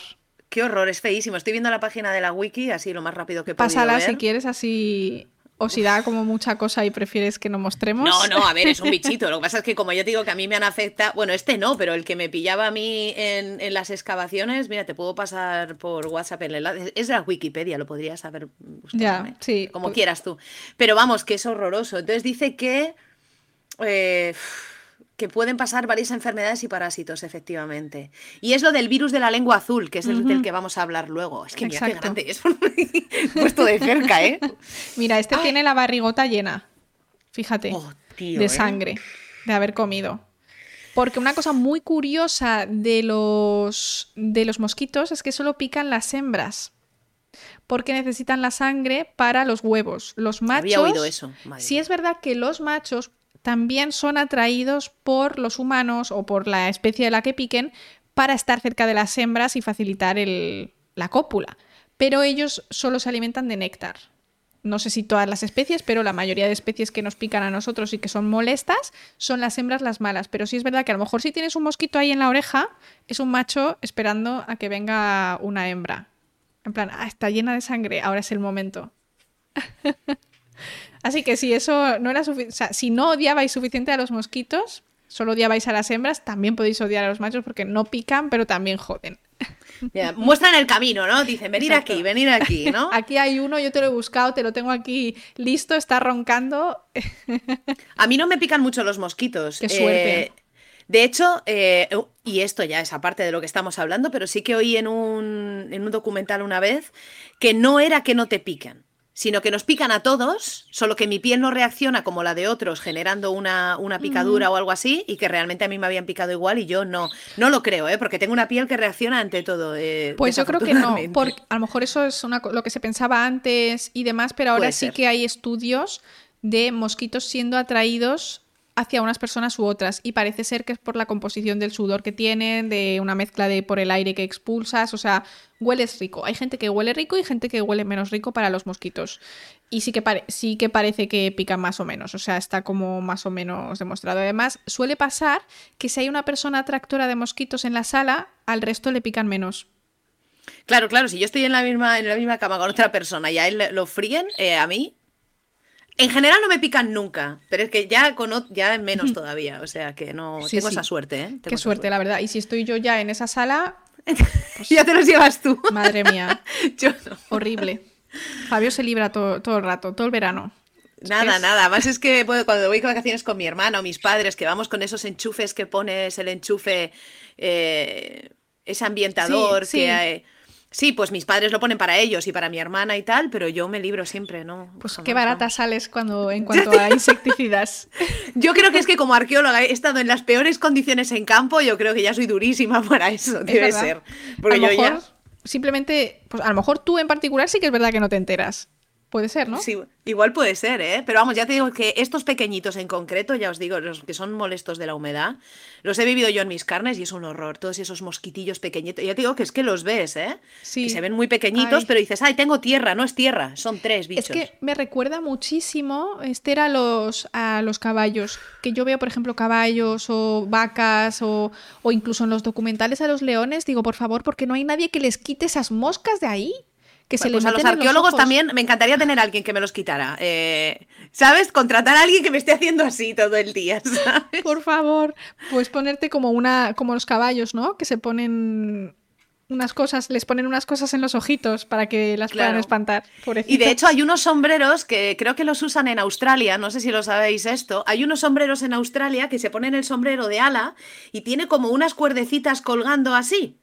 Y eso es para que se mueva delante de ti y no se te metan insectos ahí. es muy gracioso. sí. No, si funciona. A ver, es que eso es muy incómodo. Yo creo que si estuvieras en esa situación, yo eh, me da igual ser una ridícula. Lo, lo haría. O sea, me pondría los sombreros que, hiciera falta para que no me picasen, por lo menos en la cara, porque es que yo además, sorpresa, tengo alergia. Y se me pone la cara de, un boxeador. O sea, se me hincha la cara muchísimo. Entonces, pues, si me tienen que picar, prefiero que me piquen en los brazos y, en las piernas, antes que, antes que en la cara. Nos ha preguntado alguien si es por el azúcar en sangre, lo de los mosquitos. Creo que tiene que ver más con el sudor. Creo que todo suma, pero creo que tiene que ver más con el sudor con las cosas que eches tú por tus poros. Pero vamos, que no sé qué, moléculas en particular. El caso es que se pensaba que era una, hicieron unos mosquitos modificados genéticamente para que no pudiesen oler ese químico y aún así lo olían. Entonces deben oler varias cosas en común, en plan como cuando tú hueles una colonia, que ah, aroma de esto por aquí con un toque de madera, con pues todo, un poco todo. Así que ya sabéis. Ducharos mucho, pero no sé si es algo que se puede evitar. No sé, a mí no me. A mí, como yo donaré mi cuerpo a la ciencia, ya averiguarán en mí por qué a mí no me pican. Eh, yo qué sé. Porque tenías uno de estos enchufados en el corazón, de, esos de los electrolitos, esos que. es que no sé lo que es, pero vamos, que a mí no me pican. nada, es por, el tipo de sudor, nada. nada. Vale, ok. Entonces, hemos dicho los piojos, que podría ser que hubiera distintos tipos de piojos, pero también había moscas. Vale, entonces las moscas, que es la siguiente plaga, la número 4, sería... Y dijo Dios, Jehová, porque si no dejas ir a mi pueblo, he aquí que yo enviaré sobre ti, sobre tus siervos, sobre tu pueblo y sobre tus casas, toda clase de moscas. Y las casas de los egipcios se llenarán de todas las moscas, y asimismo la tierra donde ellos estén. Y ese día yo apartaré de la tierra eh, que ninguna clase de moscas, eh, eh, cuando dejes ir a mi pueblo, yo apartaré después esas moscas a fin de que sepas que yo soy Jehová. Es decir, de nuevo es una plaga que es enviada de moscas y solo cuando el faraón le diga, venga, vale, sí, yo apartaré las moscas después. O sea que también estamos hablando de un ciclo de hubo un montón de moscas y de repente se acabó. Claro, pero una, plaga con inicio y fin. Esto a mí me parece que le han dado como un aire muy tenebroso a una cosa que puede pasar. El año pasado en Valencia hubo plaga de moscas. Era hmm. insoportable y era lo que oías por la calle. Joder, este año con las moscas, las moscas. Era horrible, no podías pasear porque había muchísimas, porque había habido muchísima lluvia también, eh, por lo que fuera. Eh, y pues eso. Arika, gracias por la raid, bienvenidos. Y pues nada, yo creo que esto no es tan raro. Las moscas, pues eso, ponen muchos huevos. Hemos dicho que también había habido muchos animales muertos. Entiendo que ahí esas ranas también atrajeron un lugar maravilloso para poner huevos. Como he dicho antes, creo que esta no tiene tampoco cosas muy raras. No, el que había ya notado. Ah, sí, bueno, que eh, mm, había notado que este, este entomólogo Andrew Spielman de la Universidad de Harvard eh, primero quiso quitar, el, intentó este señor eliminar las, las, moscas que no podían ser. Entonces, por ejemplo, el mosquito común o la mosca común no, porque no va en enjambres, ¿no? Porque el hecho de que lleguen muchas de golpe o que aparezcan muchas de golpe significa pues que iban a lo mejor en grupos y esta, la mosca común esta no, ¿no? Luego dice que los tábanos podían haber sido, porque además eran dolorosos, pero es que los tábanos tampoco proliferan, dice este experto, en un gran número como para que haya una infestación de tábanos. No puede ser. Eh, luego quitó la mosca cheche, por ejemplo, que era otra teoría, pero es que la mosca cheche al parecer no es la zona de crecimiento del planeta, o sea, no, puede hmm. ser que fuera lo habitual. Y al final, em, aunque por ejemplo las moscas comunes del estiércol también pueden crecer, es que no pican a las personas, o sea que no podía estar también molestando, ¿no? Así que al final se quedó con una teoría que es importante luego para después, que es lo que llama la mosca de las cuadras, Stables Fly, que al parecer sí que crece en gran número, no solo proliferan mucho alrededor de animales y establos, sino que además sí que se mueven como en grupos y que eh, molestan mucho las picaduras. No matan, pero Claro. molestan muchísimo a humanos que estén cerca de los establos y tal. Y que al parecer pueden poner 500 huevos de una sola vez. Estos stables fly. O sea, relacionadas con precisamente los animales, efectivamente. Claro. Entonces yo supongo que a lo mejor al tener un año con poco agua, etcétera, tampoco les tendrías a lo mejor pastando. A lo mejor tenían zonas cerca del, del río donde solían pastar y a lo mejor en ese año estuvieron más hacinados, ¿no? Por decirlo de alguna manera, porque no tenían a dónde ir. O sea, no tiene sentido sacar a, pues, a tus ñues, ¿no? O a tus... Y, eh, y que no podían ir a beber al río porque el río había estado Exacto. infestado hasta hace poco. Les tienes que llevar a otras zonas o a otros acuíferos o vete tú a Exacto. saber. O a lo mejor les traías tú el agua donde podías y les tendrías más hacinados. A lo mejor es una manera mucho más fácil de generar pues estas plagas de, de moscas. Pero ya te digo que no es nada raro el tema de las plagas de moscas porque aquí el año pasado fue... Nunca había visto yo una cosa así. Era asqueroso. O sea, pasear al perro en el parque, que era donde había ahí un pelín más de verde, era insoportable. Y la gente lo comentaba. Y es porque llovió mucho y debe ser pues que depende del año, pues las características, ¿no? Por eso digo que si ha pasado aquí y tampoco ha salido ni en las noticias ni nada, debe ser que a lo mejor en ciertas zonas puede ser relativamente común. Pero bueno, aquí Moisés se lo atribuyó. Para él todo, además, ¿eh? y además, sí, he sido yo, he sido yo. Fui, fui yo. Yo tengo, tengo, tengo también otra experiencia person- personal como, como arqueóloga y tal. Fíjate, eh, es que, claro, es que a veces lo digo, digo, al final los arqueólogos hemos pasado nosotros por nuestras propias plagas, madre mía. Aparte de no cobrar o cobrar poco, nos pasan estas cosas. Hay un sitio al que también iba a excavar en verano, que es cuando hacemos estas, eh, estas prácticas, ¿no? De verano, por las que ya digo, no cobramos y tal, son voluntarias.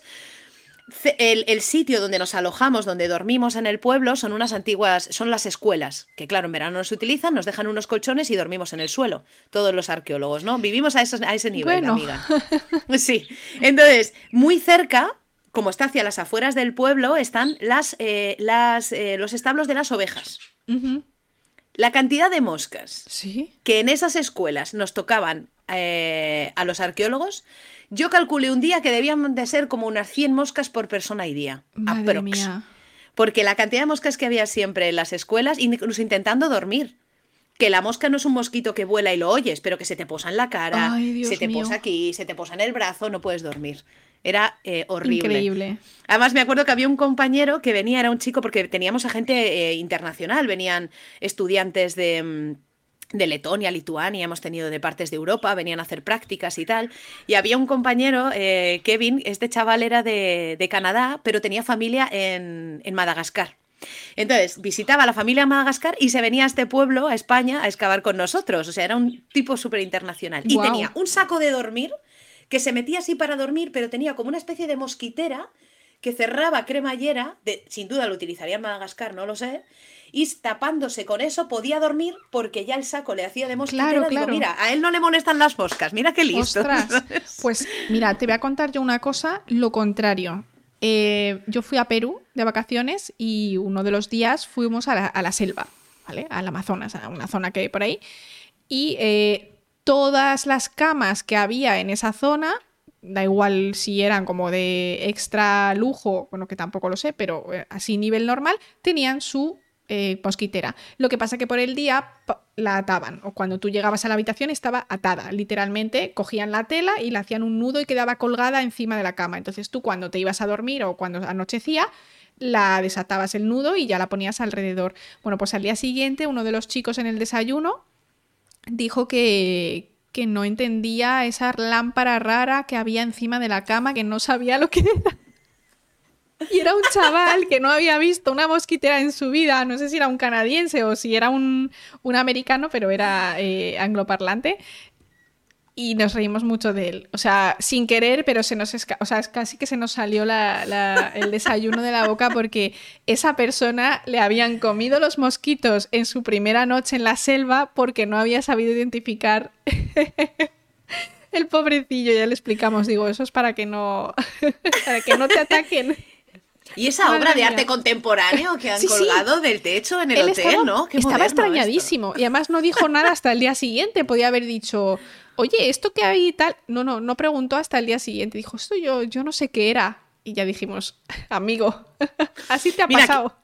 Aquí en Inglaterra es que no hay muchas moscas. De hecho, es una de las primeras cosas como arqueóloga que me di cuenta cuando empecé a excavar aquí. Que yo no he tenido que. No he, no he luchado aquí. He luchado contra otras cosas, ¿no? En la arqueología inglesa. Pues principalmente el barro, las condiciones climáticas y tal. Pero insectos, aquí no me han atacado la cantidad de insectos que me ha pasado en Portugal y en España o en Italia, por Claro. ejemplo, que aquello era tremendo.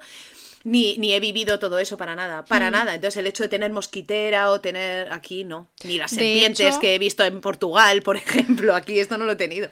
Aquí hay culebrillas, pero tampoco hay muchas serpientes así peligrosas, yo creo, que yo sepa, ¿eh? O sea, yo creo que España, No, Portugal y Yo demás. he sufrido víboras, yo he sufrido víboras Ah. en una excavación en Toledo. Sí, que a mí no me llegó a picar, pero me pasó por encima del tobillo. por Dios. Y solamente la babilla o algo, no sé, me produjo ahí una erupción muy tocha en el tobillo. Qué miedo, sí. Por pero no me llegó a morder. Ya, ya. Bueno, Es que la excavación estaba en un entorno de, de- de arroyo y tal, porque era una- un maizal. claro. Entonces eh, salían, o sea, tú estabas excavando un perfil arqueológico y la, eh, la víbora salía a saludarte del agujerete. ¡Surprise! Sí, sí, te decía, te daba las buenas tardes eh, la víbora, básicamente. Increíble, madre mía. Qué peligro, tía. Buah. Bueno, muchas aventurillas, ¿eh? De, de- de arqueología. ¿Qué te contara yo? Pero luego cuando mira, o sea, en el momento supongo que te da miedo, pero luego en el pasado dices, guau, es que yo puedo contar que casi me muerde una víbora. Que sobre. Bueno, y la víbora o, o la escalopendra. Esta, este cien pies Horribles. En Portugal. Qué pues miedo. esos es que además viven en los muros. Y cuando estábamos excavando, estábamos limpiando unos muros de la edad del hierro, ¿no? Hechos de piedra, de esquisto en este caso, salen de entre las piedras a atacarte, ¿no? Entonces, el, el problema ya no es el bicho en sí, ¿no? O que te pueda picar. El problema es que el hospital más cercano estaba a una hora y media aproximadamente. Dios Entonces, mío. o te desalojan en helicóptero. Amigo mío, igual no llegas, ¿eh? Madre mía, increíble. Ya. Pues fíjate que acabo de tener un lapsus en, en Minecraft. Tú sabes de Minecraft, pero ya sé que no has jugado, pero en Minecraft hay bichos, ¿vale? Hay algunos que son como fantásticos y hay otros Vale. que son de verdad, ¿no? O sea, que hay bichos, hay abejas, por ejemplo, pero también hay pues unos bichos un poco raros, tal. Bueno, pues había uno que yo pensaba que era fantástico y me acabo de enterar que creo que son escalopendras. Porque cuando tú picas rocas, te salen una especie de bichos así también, como tipo insectos, que no me acuerdo del nombre ahora mismo, pero me da la impresión de que son esos. Yo creo, ¿eh?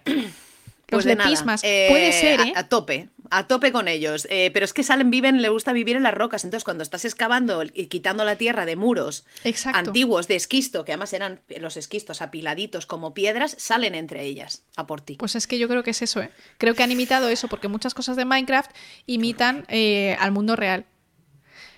Muy curioso. Tengo al perro roncando, no sé si le escucháis, pero lleva como media hora roncando como, o sea, no. ronca y, y está haciendo así con las paticas. Está muy, está muy gracioso. Poe también está ahí medio dormidillo, está haciendo ahí un sonidillo, pero está bien. A ver cuándo le entre hambre luego. Poe es el, el pajarito de, de Esther, que es monísimo, que sale mucho en sus directos también.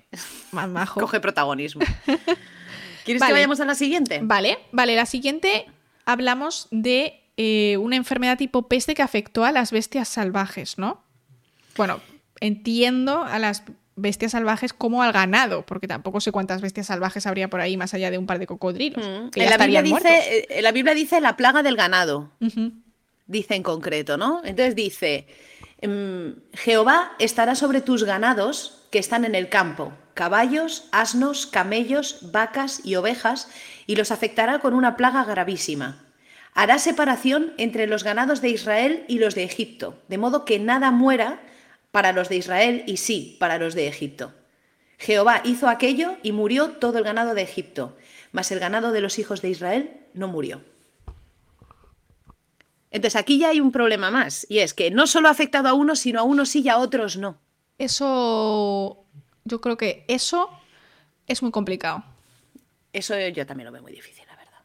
porque en realidad aquí lo hemos visto cuando hay, por ejemplo, el, el anthrax, ¿no? Que es un- una bacteria que se utiliza para, para bioterrorismo y demás, que tal, pero en realidad puede salir en el ganado y hay que controlarla muchísimo porque es muy fácil que se nos vaya de las manos. La gripe aviar, eh, cuando ha habido, yo qué sé, vale, el tema de las vacas locas es complicado porque tenía que ver más con la alimentación, pero se controla muchísimo. Es como muy difícil. Los, ¿no? La- los virus, las bacterias, lo que sea, no realmente no discrimina quién es el dueño de. porque estaban, estaban mezclados, estaban segregados, a lo mejor es que estaban muy apartados en una especie de gueto, entre comillas. Claro, es que eso seguro, que eso seguro que sí, porque también eso respondería porque a lo mejor con lo de las aguas tampoco se murieron muchos hebreos. O sea, esto fue un ataque al pueblo de Egipto. O sea, ellos vivirían en una zona, en una zona más rica, y estos, los, los esclavos, sí que vivirían en unos guetos, en otros barrios, en otras zonas apartadas. Y que eso pudiera hacer que, que unos murieran y otros no. Tenían sus propios graneros, sus propios animales, etc. Exacto. Es que además en la Biblia luego se especifica que cuando Moisés le pide que deje ir al pueblo, no solo deja ir al pueblo, deja ir al pueblo y que se lleve sus propias ovejas y vacas. Claro. Y dice el faraón, que se vaya al pueblo, pero que las vacas y las ovejas se queden. En plan, no, no, es material que nos podemos quedar.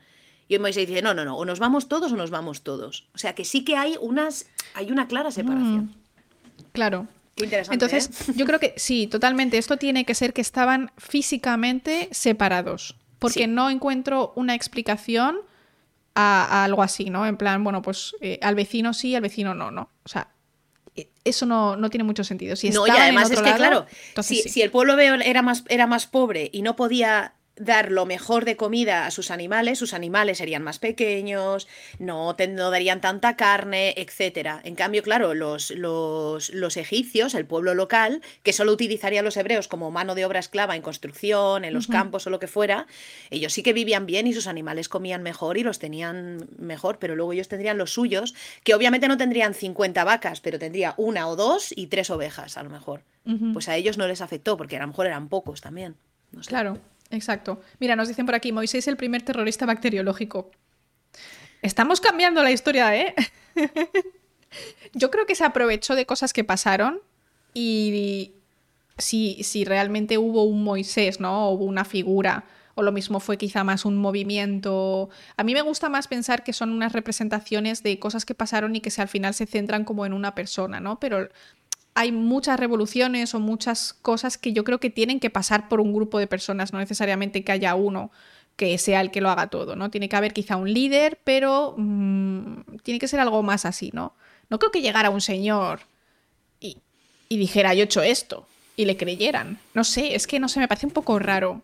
Me parece un poco extraño. Yo creo que hubo ahí quizá aún más un... Hay que convencerles, vamos a estar hablando de esto, vamos a a mencionar que seguramente esta plaga fue porque mira este señor que ha venido.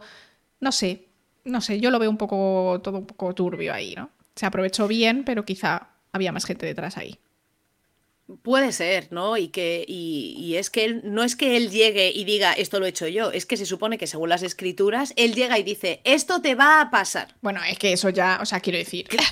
claro, es decir, Dios me ha dicho que van a empezar a morir las vacas, eh, te lo vengo a comentar y empiezan a morir las vacas, ¿no?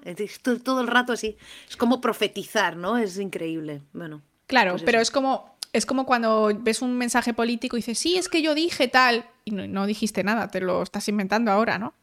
Sí, sí, sí. Entonces, quizá va más por ahí el tema, ¿no? Pero bueno, el caso. Entonces, para esta, para esta plaga de peste, ¿qué habías mirado tú? Aquí sí que puede haber eh, la peste bovina, que no tiene nada que ver con la peste que está hecha por una bacteria, la nuestra, ¿vale? La peste humana que acabó con la mitad de la población europea en 1340, cosas así. Eso fue eh, una bacteria Yersinia pestis. Pero la peste bovina está hecho por un virus que es del mismo tipo que el sarampión, más o menos, y sí que, sí que afecta al ganado. Entonces, si teníamos ahí pues muchas moscas porque decíamos que estaban hacinados, que tal, a lo mejor sí que puede ser que llegase un virus, por la razón que sea, pues porque hay virus, pero cuando tú estás hacinado, ¿qué pasa? En invierno, por ejemplo, ¿no? La gripe viaja mucho más rápido que en verano porque estamos todos dentro. Hay otras razones, ¿vale? Invierno es mejor para transmitir virus por otras razones fisiológicas de nuestro cuerpo, pero en general suele ser más fácil contagiarte porque estás más tiempo con la gente contagiada. Pues lo mismo le pasa al ganado. Si tú tienes un virus y ese, ese, esa vaca que está infectada está por ahí pastando, va a contagiar menos probablemente que si están todas metidas, eh, hacinadas porque no hay comida, no hay agua y pues las mantienes ahí, que se muevan lo menos posible, que gasten la menos energía posible y te cuesta menos también alimentarlas.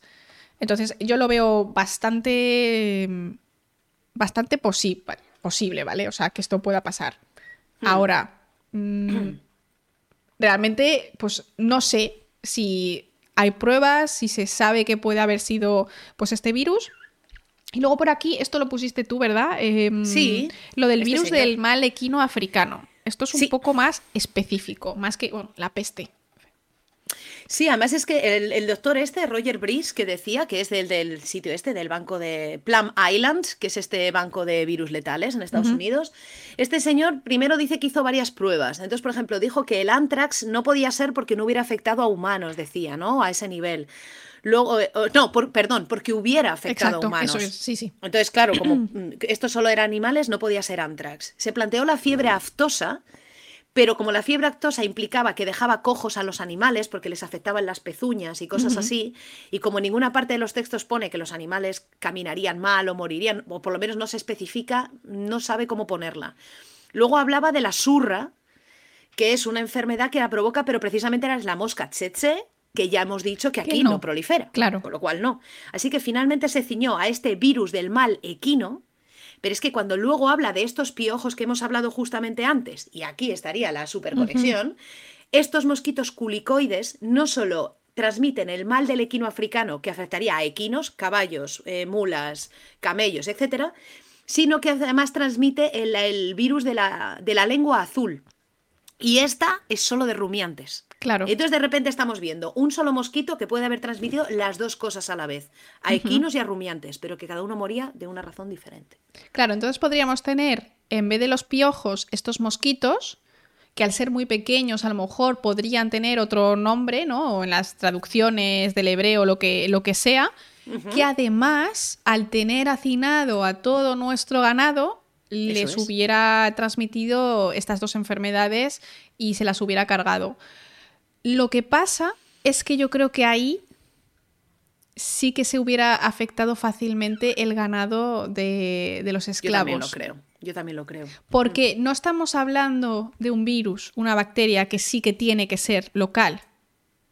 Estamos hablando de un mosquito que coge una enfermedad y se la pasa al siguiente del ganado, ¿no? Y yo creo que ahí sí que sería fácil llegar al otro extremo del río o al otro lado o a la otra finca. Porque yo entiendo que tampoco, si estamos en una época de sequía, tampoco tendrían tanta Muchos más sitios donde llevarlos. Exacto, a eso me refiero. Exacto. Entonces yo creo que está, está complicado. O lo mismo, mira, les pasó a todos, simplemente a unos les afectó más porque tenían más, más piezas de ganado y ya está. Puede Yo creo que es eso. Yo creo que en número, en porcentaje, esa era la sensación. Claro, en plan, si tú tienes 10 y se te mueren 5, a mí es que solo se me han muerto 5. Pero si tú tienes 100 y se te mueren 50, se te han muerto 50. Correcto. Correcto. claro. Y, hay mucho que, claro, y si son dos, eh, si son dos virus a la vez, mismo mosquito, me parece una locura. Pero mm. bueno, como estamos hablando de que hay ahora mismo, si todo se va concatenando, es que más o menos todo va sucediendo y no pueden prácticamente beber agua, ahora ya no van a poder comer animales, eh, se han deshecho de un montón de ranas que a la vez han creado moscas, eh, todo les está pasando a la vez. Pues ahora, claro, se te mueren los animales, ya no, casi no vas a poder ni adquirir proteínas, ¿no? Exacto. Eh, y ahí se nos va. Nos dice Wasman una cosa muy curiosa. ¿Y si unos tuvieran bovinos y otros ovinos, es decir, unos más tipo vaca y otro más tipo oveja? Fíjate, eso puede ser explicable en tanto en cuanto que los por la religión hebrea la comida principal y la que consumen y la que además dicen las escrituras que es lo que tienen que consumir es cordero. Es decir, que los, los bovinos, es decir, las vacas, sí que son más consumidas a lo mejor por los egipcios, pero los hebreos es un pueblo que, come más el cordero, y además el, cordero, el cordero de Dios, etcétera, todo eso es muy bíblico, ¿no? Entonces puede ser que tuvieran más ovejas y fueran menos afectadas y que esto afectara más a las vacas que tenían eh, los, los, los, egipcios. Sí que puede responder. Un punto muy, muy curioso, la sí, verdad. También lo, tenía anotadito ahí por eso, porque luego además en los manuscritos del Qumran y no sé qué es cuando dicen que eh, tenéis que comer pan ácimo, ojo, que los panes ácimos, y esto es otra explicación, los panes ácimos eh, no, no tienen levaduras, porque se prohíbe al pueblo hebreo que coma pan con levadura. Al evitar la levadura de un pan, evites también que lleve muchas enfermedades, ¿no? Te comes un pan más plano, los panes ácimos que se llaman, y luego además se les dice y comer cordero. no comáis cerdo, no comáis otras cosas. Entonces, al reducir Mm. la comida del pueblo hebreo al, al cordero y al pan ácimo, lo estás, entre comillas, salvando, ¿no? Sí, por casualidad, ¿no? Si luego en otro momento te viene un virus que solo afecta a, a las ovejas, pues te has quedado sin ovejas. Pero por casualidad, claro. O a lo mejor Claro. simplemente por propia experiencia, ¿no? Si pasan los años y de boca en boca tú estás viendo que es mucho más fácil generar infecciones en bovinos o eh, generar infecciones en cerdos o lo que sea, pues lo escribes ahí y lo haces como si tú supieras, pero al final estás haciendo pues un- una recapitulación de todas las veces que has oído hablar de ciertas cosas. Me parece, me parece súper interesante. Así que podría ser una de las razones. ¿Mm? Porque si hablamos de eso, de transmisión por mosquito por mosca, pues claro, eh, queda la cuestión de por qué unos sí y otros no. Pues a lo mejor porque el tipo de ganado era distinto. Sí, luego veremos, cuando lleguemos a la última plaga, lo veremos, eh, lo del cordero también, o sea que sí, está explicadito. Vale, genial. Eh, úlceras y sarpullido. ¿Esto fue en animales o fue en personas? Léene- léenos. Dice, y Jehová le dijo a Moisés, tomad puñados de ceniza de un horno y espárcela en el cielo delante del faraón, y verá que ese polvo cae sobre toda la tierra de Egipto, de Egipto y producirá sarpullido con úlceras en hombres y en bestias por todo Egipto. Y tomaron esas cenizas del horno, las lanzaron al cielo, y se produjeron úlceras tanto en hombres como en bestias. Uh, O sea que sí, ¿eh? ambos. es que, claro, yo había pensado en viruela. Hostia, Porque, claro, la viruela, las fotos de los niños con viruela, hay una foto muy famosa que sirve para la concienciación de la vacunación, que son dos hermanos, no sé si gemelos o muy cercanos en edad, que son muy parecidos, que Sí. uno ha sido vacunado y el otro no, por la razón que sea, porque se acabó, porque no le tocaba hasta el mes siguiente, se contagió de viruela y eh, un niño pues completamente cubierto en úlceras. Y además he encontrado por ahí que sí que hay datos que hace unos 3.000 años hay datos de evidencia de cicatrices de viruelas en momias que datan de ese periodo. Entonces podría ser. Y sabemos que la viruela es eh, muy brutal porque se ve mucho. O sea, quiero decir, es una cosa que da muy mal rollo. Sí que podría entrar en algo como una plaga bíblica. eh, contagiosa, eh, que es que se ha luchado muchísimo tiempo, está erradicada gracias a, a las vacunas, obviamente, pero de hecho hay un par de reservorios en laboratorios y se tiene bastante miedo a que a que gente pues los saque, ¿no? Porque Qué ya no estamos, los que estamos vivos, no estamos protegidos, porque no hace falta, fue erradicada, pero claro, está ahí con- congelado y, y demás. Así que podría ser una de las opciones, eso es lo que he encontrado yo. Cuéntanos qué has encontrado tú. Pues es que viendo este documental se hablaba, y ahí me quedé yo loca porque yo esto no, no lo había oído nunca, pero cuando voy a buscar un enlace, me aparece un enlace de gobierno de España eh, y cosas así, ¿no? Como, como una enfermedad que es susceptible que ocurra, ¿no? En España. Se llama el muermo. Me parece increíble. Entonces, el muermo eh, es esta, eh, esta enfermedad que al parecer ya estaba nombrada por griegos y romanos y que se la consideraba olvidada, era como la enfermedad olvidada, ¿no? Que solo había ocurrido en la antigüedad, pero que al parecer, y esto no lo he comprobado, pero molaría buscarlo, está asociado también con determinados ataques biológicos en la Primera Guerra Mundial. Y encaja con las moscas porque al parecer puede ser transmitido por las moscas de las cuadras. Y era- afe- podía afectar tanto Claro. a camellos como a caballos y a humanos. Y que generan unos forúnculos en la piel que degradaban la piel, es decir, se degrada, se, de- se te abre la piel como en heridas, y eso si concatena una infección, eh, pues ha- has palmado, amigo. Claro. Claro, El eso muermo, tiene más chaval, sentido porque increíble. si es verdad que la viruela, que se ha visto que tenían viruela, a lo mejor no estaba tan en- justo en ese momento. ¿Sabes lo que te digo? Pero es que el del muermo me gustó cuando lo vi, cuando que lo habías puesto, porque ahí entraban también las bestias. Porque en el caso de la viruela es muy específico humano y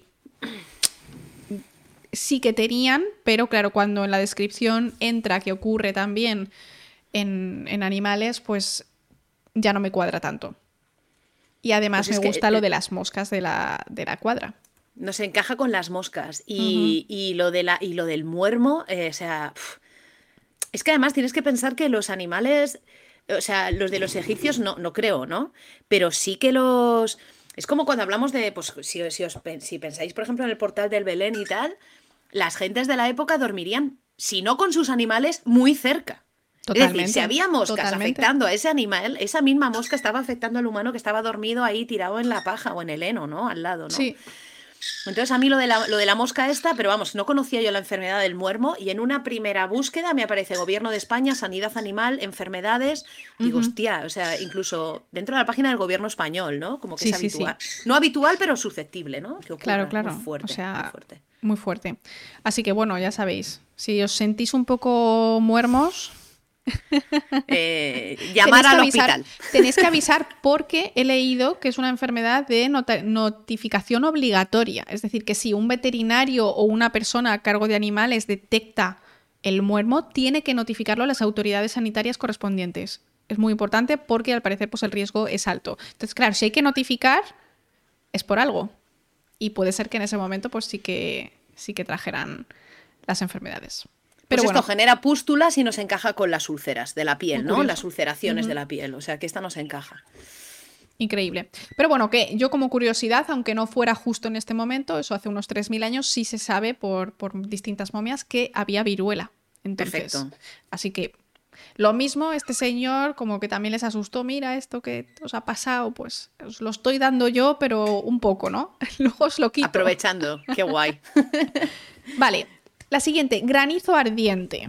Vale, y entonces eh, eh, le dice Jehová, he aquí que mañana a estas horas yo haré llover un granizo muy pesado, como nunca hubo en Egipto, desde el día que se fundó hasta ahora.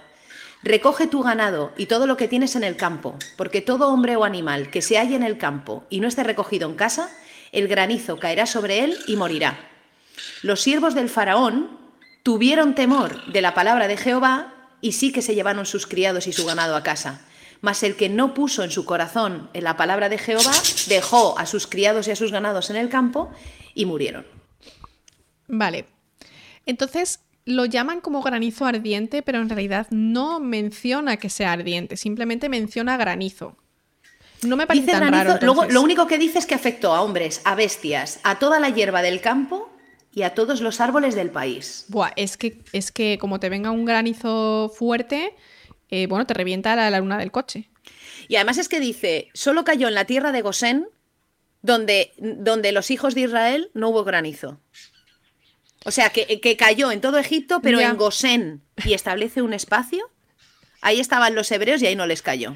A ver, me parece, bueno, me parece un poco supongo que exagerado, ¿no? Pero sí es verdad que a, mí me ha pasado en casa de mi madre estar en, la parte de adelante, sentada en las escaleras de la puerta de casa, que empiece a llover, me voy atrás, o sea, doy la vuelta a una casa que no, es grande, y ahí no llovía. Entonces sí que es posible que haya granizo en un lado y a 100 metros no, no porque una nube se acaba. decir, si te pilla cuando se acaba la nube, ya no llueve. Y yo tengo un caso mejor. Madrid, esto, yo todavía vivía en Madrid antes de, irme para Portugal a trabajar. Estamos hablando quizás del año 2006, 2007 o por ahí. Eh, Madrid cayó una granizada muy tocha, eh, de granizos del tamaño casi de pelotas de golf, una cosa tremenda, y solo afectó al sur de Madrid. Y yo tenía amigos que vivían al otro lado del Manzanares, que vivían en la zona de Usera y tal, y me mandaban fotos del capó de sus coches con unas marcas que flipas, y yo, que vivía en la zona norte de Madrid, cayó algo, pero no cayó el granizo tan intenso que cayó en el sur. Y estamos hablando de la misma ciudad, ¿eh? sí, sí, sí. ¿Por qué no? O sea que no, esto no me parece mucha locura, la verdad. Así que bueno. Pues lo que fuera ardiente es lo que tú te planteas que. Claro, pero yo he leído por ahí que era granizo ardiente, pero lo que nos acabas tú de leer en esta traducción realmente no lo mencionan. Y es que yo lo había visto relacionado con el posible volcán, pero es que el volcán de Tera, que está en Santorini, está a 700 kilómetros de aquí. Entonces, claro, yo digo, a mí esto no me cuadra no me cuadra porque es que está muy lejos. O sea, entiendo que puedas llamar a unas piedras que te caen de un volcán granizo ardiente, ¿no? Lo, entiendo, pero está muy lejos. Entonces a mí no me cuadra el tema del volcán para que llegue a llover. Lo que sí me cuadra es que, por ejemplo, en la época de verano haya habido mucha sequía, hayan pasado todas las plagas que hemos, estado, hablando y ahora llega, por ejemplo, la época de eh, octubre o lo que sea. Sí que me cuadra que pueda haber un fenómeno no muy común, pero que pueda existir y que en zonas donde normalmente no hay granizo, de repente eh, un día unos pedrolos como tu cabeza y te pilla la vaca, te pilla tu arbustito, te lo revienta, claro. Sí, además eh, busqué, dije, bueno, vamos a ver si esto es habitual y en lo que en el documental que yo estuve viendo eh, sí, es decir, que caiga un determinado granizo muy fuerte en la zona de la cuenca mediterránea, eh, Israel, eh, Turquía y cosas así, es muy habitual. Que siempre pensamos que, ay, no, el, portal de Belén, no pongáis nieve, que allí también nieva. Gente, allí también puede nevar, ¿eh? No es, una locura. Claro. Y entonces busqué una noticia que era de 2014, donde había caído un. había matado a un montón de. había matado a gente y todo. O sea, sí, sí, sí. Voy a abrir la, la noticia, no sé si. Aquí. Esa es, sí. Miradla. En cinco minutos. Son tochos, ¿eh? O sea, son como canicas gordas. si estáis en modo radio, son como canicas gordas en la zona de Israel. Entonces, bueno, eh, si ha pasado una vez, puede haber, volver a pasar, haber vuelto a pasar. No me parece una plaga muy rara. Pues ya está, explicada. Vale, genial. Langostas. Este es mi mayor miedo, ¿eh? A mí me dan mucha grima también. Yo tengo un trauma con los, con los eh, saltamontes y las langostas son como saltamontes grandes, más o menos, ¿no? O sea, con ese tipo de patas así que parecen aliens. O sea, de verdad. Mira, la Biblia dice lo siguiente. Deja ir a mi pueblo para que me sirva, y si aún lo rehusas, mañana yo traeré sobre tu, territorio la langosta, la cual cubrirá la faz de la tierra de modo que no pueda verse la tierra, y ella se comerá lo que escapó, lo que os quedó del granizo, se comerá todo árbol que os fructifica en el campo, y llenará tus casas, y las casas de tus siervos, y las casas de, todos los egipcios, que nunca vieron ni tus padres ni tus abuelos desde que ellos estaban en la tierra. O sea, esto o sea que llegaría una, langosta que nadie había visto antes, una plaga chutochísima. Claro, esto se explica en realidad porque eh, lo hemos estado hablando antes si tú te llueve, te tal, eh, bichos muertos, los esclavos ya no quieren ponerse a recoger cosas, pueden pasar distintas cosas que no recoges tu, tu, cultivo, ¿no? Se te quedan ahí pues tus maíces, tus trigos, lo que haga falta. Cuando llega la época de que se pasa la langosta por ahí, normalmente pues pasaría de largo porque a lo mejor tú ya te has llevado tus cosechas, ¿no?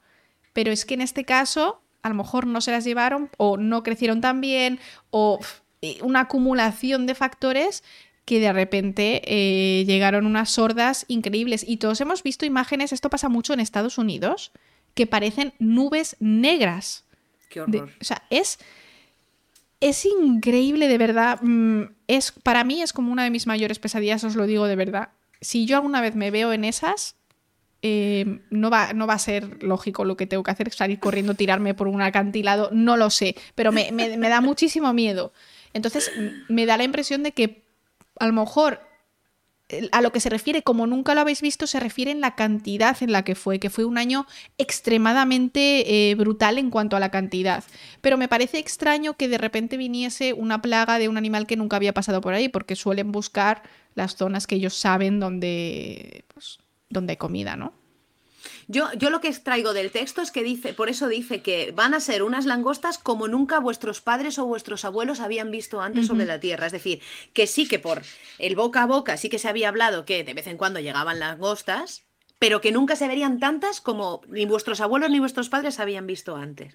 Por eso yo creo que especifica los antepasados, fíjate. Sí. Sí que sabían que llegaban, pero no la cantidad que llegó. Exacto. Y sobre todo me encanta que especifica lo de y lo que haya dejado el granizo, es decir, lo que el granizo no te haya reventado. Claro, porque te ha reventado. que además ahora se lo va a comer la langosta. Exacto. Ahora se pueden, entiendo que ahora nos las podríamos comer, porque hay muchas empresas que hacen harina de, insectos, pero claro, entonces eh, tampoco te ibas a poner a cazar langostas. ¿Con qué? ¿Con un cazamariposas por ahí? Es que están diciendo por ahí en el chat, se pueden comer comida con alas, ya, pero... Mm ellos entiendo que no necesariamente formaba parte de su alimentación, entonces a lo mejor ni siquiera se les habría pasado por la cabeza. No, y esas gentes estaban asustadas, metidas en sus casas, casi les mata el granizo. Ahora cuando empiezan a poder volver a salir después de aquel granizo que cae no pueden recoger sus no pueden recoger sus em, lo, poco que hubiera quedado de tal porque además habían dicho mete a tus animales y a tus siervos en las casas para que no los mate el granizo con lo cual no tienes a nadie trabajando en el campo recolectando lo ha destruido el granizo y lo que no, ahora va a llegar la langosta y se lo va a comer. Esa gente está aterrorizada en su casa. Ostras, total. ¿eh? Que va a salir a comerse nada. Hombre, no. Totalmente. Así que bueno, lo de las langostas no es tan raro, simplemente, o a lo mejor incluso no fue para tanto, pero el hecho de que fuera una cosa tras otra y tras otra y tras otra también se magnifica muchísimo, ¿no? Es decir, joder, y ahora las langostas, que para lo poco que me han dejado, se lo comen, ¿no? Y además no estás tú para decir fuera, fuera, porque pues mm, estás medio enfermo, tu ganado está enfermo. Eh, han pasado muchas cosas ahí, ¿no? En los últimos meses, en esa temporada. Entonces tampoco tienes tú las fuerzas ni las ganas de salir a espantar ningún tipo de langosta y pues parecen muchas más, ¿no? Quizá. Y pensar que todo esto al pueblo le va pillando de sorpresa, porque claro, lo, nosotros estamos leyendo que Moisés va a ver al faraón. Eh, el pueblo probablemente no había ni ha visto al faraón nunca, esto es así. Es decir, las imágenes faraónicas, las esculturas que veis de unos faraones eh, corpulentos y tal, es porque, como es propaganda, el faraón necesita que el pueblo crea que él era así. De ahí los colosos de Memnón, todas estas grandes esculturas, Ramsés, etcétera, ¿no? El pueblo no ve al faraón. Sabe que hay una alguien que le está ordenando cosas desde arriba, pero no lo ve físicamente jamás. ¿Cómo va a saber las conversaciones que se están produciendo en el palacio? La pobre gente está en, los campos viéndolas venir, porque nadie se lo avisa. Exacto. ¿Entiendes? o sea, no es que ellos están diciendo, ay, es que va a venir Dios y nos va a hacer esto. Yo simplemente pues fue un golpe tras otro, tras otro, tras otro. Claro. El pueblo lo sufrió, pero tampoco se enteró de qué iba a pasar. Y además es que es lo que, es lo que decimos, creemos que, eh, bueno, creemos, y obvia, para mí es obvio que esto fue tergiversado, ¿no? El orden. El orden de los factores no altera el producto. Pues aquí sí, ¿no? Si tú dices que Moisés les avisó, es que quiero decir que yo voy y te aviso y digo, Bater, como no vengas a mi canal, te van a bajar las subs. En 13, vale, vale. 13 subs mientras que no sean este pústulas, todo bien. Vale, pues subs, no me importa. Entonces te bajan las subs y yo pues quedo como una reina divinatoria que te ha echado un, mal de ojo, ¿no? No, lo normal es que, es que en el futuro yo diga, claro, es que a Bate le bajaron las subs porque no vino a verme a mi canal, ¿no? O sea... Claro, claro. al final... pasado, ¿verdad? Exacto, es mucho más fácil. Es como cuando decimos, no, lo del COVID. Es que, claro, la mejor manera era decir que había que ponerse mascarillas, es que tal, tardamos en reaccionar. Claro, a toro pasado es muy fácil. En ese momento había como mucho caos, nadie sabía qué estaba pasando, pues a lo mejor aquí lo mismo, ¿no? En plan, de repente una tras otro, el, río, los peces, las ranas, eh, llueve mucho un día, qué mala suerte, yo qué sé, ¿sabes? Así un montón de cosas. Pero bueno, yo creo que las langostas simplemente fue cosas que pasaban de vez en cuando, magnificada por todas las plagas anteriores que habían estado llegando. Podría ser factible, no me parece una locura. El tema de la oscuridad. Cuéntanos, ¿qué nos dicen? La, siguiente es la de las tinieblas, eh, así se llama en la Biblia, y dice, y extendió Moisés la mano hacia el cielo, y hubo densas tinieblas sobre toda la tierra de Egipto por tres días. Ninguno vio a su prójimo, ni nadie se levantó de su lugar en tres días, mas todos los hijos de Israel sí tenían luz en sus habitaciones. Entonces el faraón llamó a Moisés y le dijo, ok, iros a servir a Jehová, pero que se queden aquí vuestras ovejas y vacas. Vosotros os podéis llevar a vuestros niños. Y dijo, y dijo Moisés, no, no, nos quedaremos aquí, con, solo nos iremos con nuestras ovejas y nuestros ganados. Y Moisés dijo, bien, no veré más tu rostro. Porque el faraón le dice básicamente, no vengas más por aquí, vete si quieres, pero no vengas más a verme mi rostro. Y dijo Moisés, vale, si cumples con tu palabra me iré y no me verás más la cara. En plan, que no, te aguanto ya, que me la estás liando una vez tras otra. Cállate ya, Moisés. Sí, sí, sí. Como vengas más por aquí te voy a matar. dice, vale, no voy a venir más, pero cumple, por favor. Ostras. Entonces, pero aquí hay dos cosas. Está lo de las tinieblas de los tres días y lo de vete si quieres ya, que ya llevamos varias plagas, pero mis ovejas, las ovejas y las, eh, las ovejas y las tal me las dejas aquí. No sé. Oye, una cosa, lo de las langostas, no hemos dicho que solo, o sea, se supone que pasó en todo, ¿no? Porque claro... Pasó en todo. Eso pasó en todo, sí, sí, sí. O sea, que también sufrieron un poco los hebreos aquí, em, quiero decir. querrían irse y, le dirían, mira Moisés, dejamos las ovejas. O sea, de verdad, eh, chico, ya después de lo de las langostas, es que vámonos, que nos ha tocado, ¿no? De, refilón, pero nos toca. Eso pensaría yo, oye, si ya nos deja irnos, y Moisés dijo, no, nos llevamos todo. Me encanta que especifica, vale, a los niños os los podéis llevar también. O sea, es como, déjame a los hijos como esclavos y vosotros iros. Pero señor. Madre mía, tío. Vale, entonces, el tema de la oscuridad. ¿Y tres días? Tres días. ¿Vale? Porque eclipse, nada. Eclipse es un día y unas horas. De hecho, eclipse solar, eh, nada. Calima no es una completa oscuridad como para decir, oye, mira, eh, que hay como una lucicita roja que pasó también hace un par de años aquí, que de repente yo salgo y está todo con un poco de... Al parecer era una... ¡Uy, Pigman! Bienvenidos, que os queremos un montón. Mira quién está aquí hoy conmigo, la mejor Buttercup. Hola, Bigman, ¿cómo estás? Estamos hablando de las plagas y vamos por la, la de la oscuridad, que era como era la de las tinieblas. La novena ya, novena plaga ya, es que ya estamos al final. Están sufriendo muchísimo. Y el caso es que em, Eclipse no, la calima esta que hay, que viene un poco como un poquito de aire con un poco de tierra, pero no mucho. O sea, no es como una tormenta de arena, pero tampoco estás en la oscuridad. O sea, es como, uy, no hay luz, ¿no? Es como un, como un eclipse grande, largo, pero no tanto. Entonces ahí yo creo que no. El tema del volcán a mí me interesó, pero cuando me has dicho que estaban metidos en su casa y que no tal, y que además a los hebreos no les pasó nada, a mí eso de que no les pasó nada me cuesta creerlos. El tema de la ceniza del volcán, podría haber explotado un volcán, eso, a 700 kilómetros y sí que se sabe que podría haber generado una especie de eh, invierno nuclear a corto plazo. ¿Vale? Invierno nuclear es cuando eh, hay una capa de nubes, de ceniza, de lo que sea, que no deja pasar la luz del sol durante un tiempo. A los dinosaurios les pasó durante mucho tiempo, se cargaron muchos animales grandes, muchas plantas, fue horroroso. Y en este caso duraría tres días, que no pasa nada a nadie, pero Mm, sería una mierda. Lo que pasa que, claro, si afecta a unos y a otros no, ahí yo ya...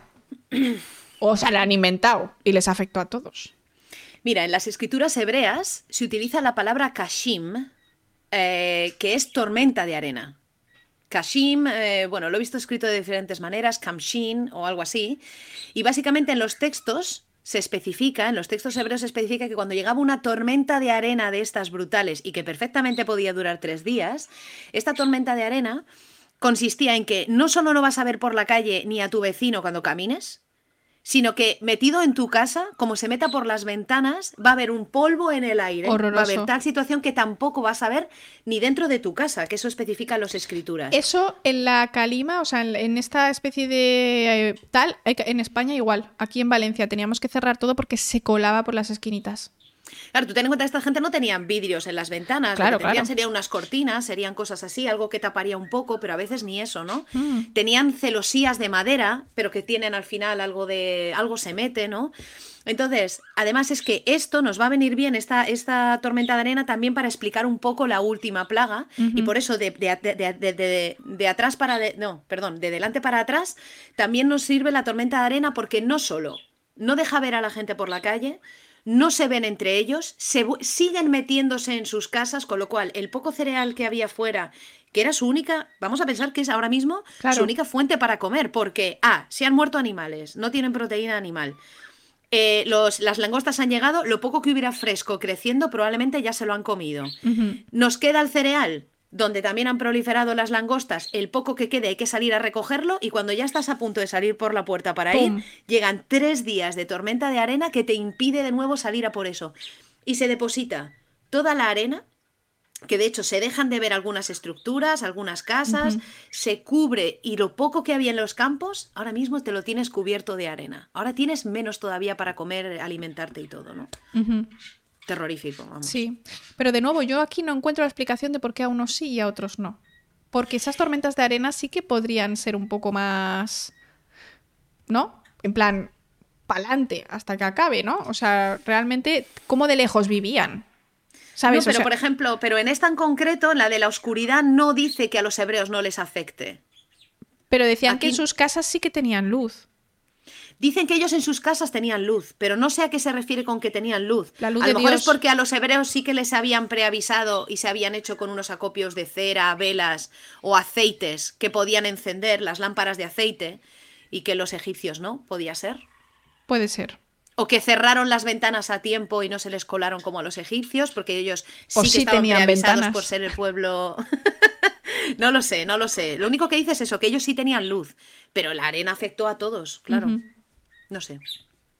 Bueno, una, una explicación que tiene, tiene bastante sentido, la verdad. Porque sí, aquí tenemos esta arenilla que viene del Sáhara a veces y estaba diciendo Amparo, a veces dura hasta tres días. Y igualmente tenemos que cerrar las ventanas. Y eso que nuestras ventanas son top, se supone, comparadas con las suyas. Así que, bueno, me parece, me parece factible, la verdad. Eso, lo digo, me- siempre me parece muy raro, en plan, como que ellos siempre son los que mejor salen parados. En algunas Sí. te lo creo, ¿no? Con, por ejemplo, lo de las ovejas, pero siempre, siempre hay algo ahí. Hay algo raro, porque, por ejemplo, las langostas no ha dicho que no les afectase, pero claro, No. ya estarían jodidillos también. Sobre todo porque también serían esclavos, pero de alguna manera también dependían un poco de la, de la, de la sociedad egipcia. Si, la si esta sociedad en la que ellos están integrados, aunque sea en un gueto, cae por su propio peso, ellos irían casi detrás. O sea, que no estarían en plan, bueno, fiesta, que corra el vino, ¿no? O sea, estarían no, no. también pasándolo mal. Claro, claro. Pero obviamente, eh, por, la, por la cultura judeocristiana, el hecho de ellos estar sufriendo unas determinadas cosas con un fin común que es escapar de allí, ellos realmente, o sea, yo me los, me los, me los imagino apretando los dientes y los puños diciendo aguantar, porque cuando Ya. todo esto pase y finalmente el faraón nos deje, nos iremos tranquilamente, ¿no? Claro, totalmente. Además es que yo creo que ahí la fe eh, tiene Claro. un valor incalculable eh, y esto se ha visto también que si en guerras, que si en tal, cuando tú tienes, ¿no? Como un fin, aunque no sea real, aunque a ti te digan, no, vamos a llegar aquí, es mucho más fácil aguantar. En cambio, cuando crees que te está viniendo una tras otra, una tras otra y no ves una razón, ¿no? Por la que vaya a acabar, pues supongo que te afecta mucho más, ¿no? Que sería, obviamente, lo que, lo que has dicho, esta gente no conocía al faraón, no sabía tampoco lo que se hablaba o no se hablaba. Ellos les venían sus plagas y decían, joder, vaya años, ¿qué ha pasado? Claro, y, y ahora piensa que los egipcios no creían en Jehová. Tenían sus propios dioses, que eso nadie lo está diciendo. Y entonces dirían Exacto. ellos, ¿cómo debemos de tener enfadados a nuestros dioses? Exacto. Que mira todo lo que nos está cayendo, porque ellos tendrían un dios para cada, tenían un dios para cada cosa. Entonces estaba el dios de las cosechas. Entonces, claro, para ellos era como, ¿cómo estaremos ofendiendo al dios concreto o a los dioses concretos? Encima, vamos a hacer eh, más, eh, no sé, más regalos a los dioses, vamos a hacer más sacrificios, porque, oye, mira lo que nos está pasando. Y veían que no lo podían controlar. O sea, ellos estaban fuerísima de todo lo que pasaba, los Sí, sí. pobres. Qué fuerte, qué Sí, sí. fuerte. Pero bueno, eh, la posible explicación es, eh, o lo del volcán, que es menos factible porque lo del volcán, o sea, no me gusta, eh, es como la teoría como que más ha utilizado en el final, pero no me gusta porque hay algunas que quedan fuera. En cambio, cuando hemos ido una tras otra, una tras otra, una tras otra, me gusta mucho de, vale, pues se te mueren los peces y luego tal y luego cual. El tema de la tormenta de arena ya sí que es mala suerte, porque eso eh, tiene que haber pasado. O sea, Sí, quiero sí. decir, si no hubiera venido esa tormenta de arena, a lo mejor no hubiera pasado tan bien la última, ¿no? Y ahí sí que es casualidad. Pero bueno, eh, me gusta. La última es la que yo... A ver, en la peli esta de animación, yo era muy pequeña y no me acuerdo de nada, pero yo sé que decía, esto es una chorrada, o sea, quiero decir, ¿qué maldad es esta? La muerte de los primogénitos. Es genial. Dice así, Jehová ha dicho así, a la medianoche yo saldré por en medio de Egipto y morirá todo primogénito en la tierra, desde el primogénito del faraón que se sienta en su trono hasta el primogénito de la sierva que está detrás del molino y todo primogénito de las bestias. Y habrá gran clamor por toda la tierra de Egipto, co- como nunca, como nunca hubo y como nunca habrá. Pero contra los hijos de Israel, desde el hombre hasta la bestia, ni un perro moverá su lengua, para que sepáis que Jehová hace diferencia entre egipcios e israelitas. Qué malo Jehová, ¿no? Bueno, Jehová. Que en latín se escribe con I. eh, eh, lo digo por eh, referencia a Indiana Jones, por si alguien se lo explica, ¿no? Yo no, no, no entiendo esas referencias, no soy muy de no, cine. no pasa nada. Pero que lo pille, que lo pille. Seguro que Guille sí la Lo pilla. pillaba. Pues es que mira, luego, o sea, cuando estuve viendo el documental lo de la muerte de los primogénitos, está, está como bastante enlazado y mucho lo va a explicar y esto nos va a volver a traer a lo del cordero, los panes ácimos. ¿Tú cuando leíste esto, para ti cómo fue? O sea, ¿cómo, cómo la ciencia, cómo explicas que mueran unos hijos y no otros? Es que eh, hasta que yo no leí sobre dónde dormían, no tenía ningún sentido. Porque en realidad, eh, pues que encima se meten también con las bestias. O sea, quiero decir, ahí ya sí que no. La única diferencia que yo puedo ver eh, a nivel inmunológico, que es algo muy interesante que sí pasa, ¿vale? Y es que normalmente los hijos mayores suelen tener más tendencia a alergias y demás que el hijo pequeño. Y te explico, y esto tiene una explicación, y es que vivimos en un mundo, esto no pasaba antes, ¿vale? Por eso no le veo mucho sentido. Vivimos en un mundo en el que tenemos niños burbuja. Nuestros hijos son niños burbuja no juegan con otros niños hasta que tienen X tiempo, hasta que no empiezan a ir a la guardería, no empiezan a exponerse a... Es que el niño va a la guardería y desde que ha empezado lleva dos semanas, pues dos semanas enfermo. Un mes, un mes enfermo. ¿Por qué? Porque no ha estado expuesto a ningún tipo de virus hasta que llega a exponerse a la guardería. Hay niños que empiezan mucho más tarde porque su madre se puede encargar de ellos, su padre se puede encargar de ellos y entonces van directamente al cole. ¿Qué pasa? Que los hermanos pequeños sí que están expuestos siempre al hermano mayor y ese hermano mayor ya sí que suele estar expuesto a todo tipo de bacterias, de virus, de otros niños que si juegan con la caca la traen a casa, el zapato del parque lo traen a casa. Entonces los niños mayores, el primogénito, suele ser un niño mucho más burbuja que el segundo.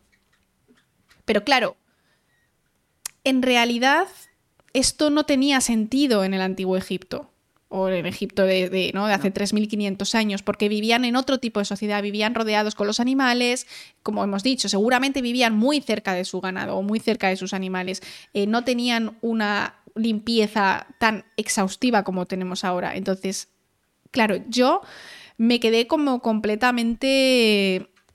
Digo, porque unos sí, otros no. Si, si es de la misma familia, tienes la misma probabilidad de tener unos genes.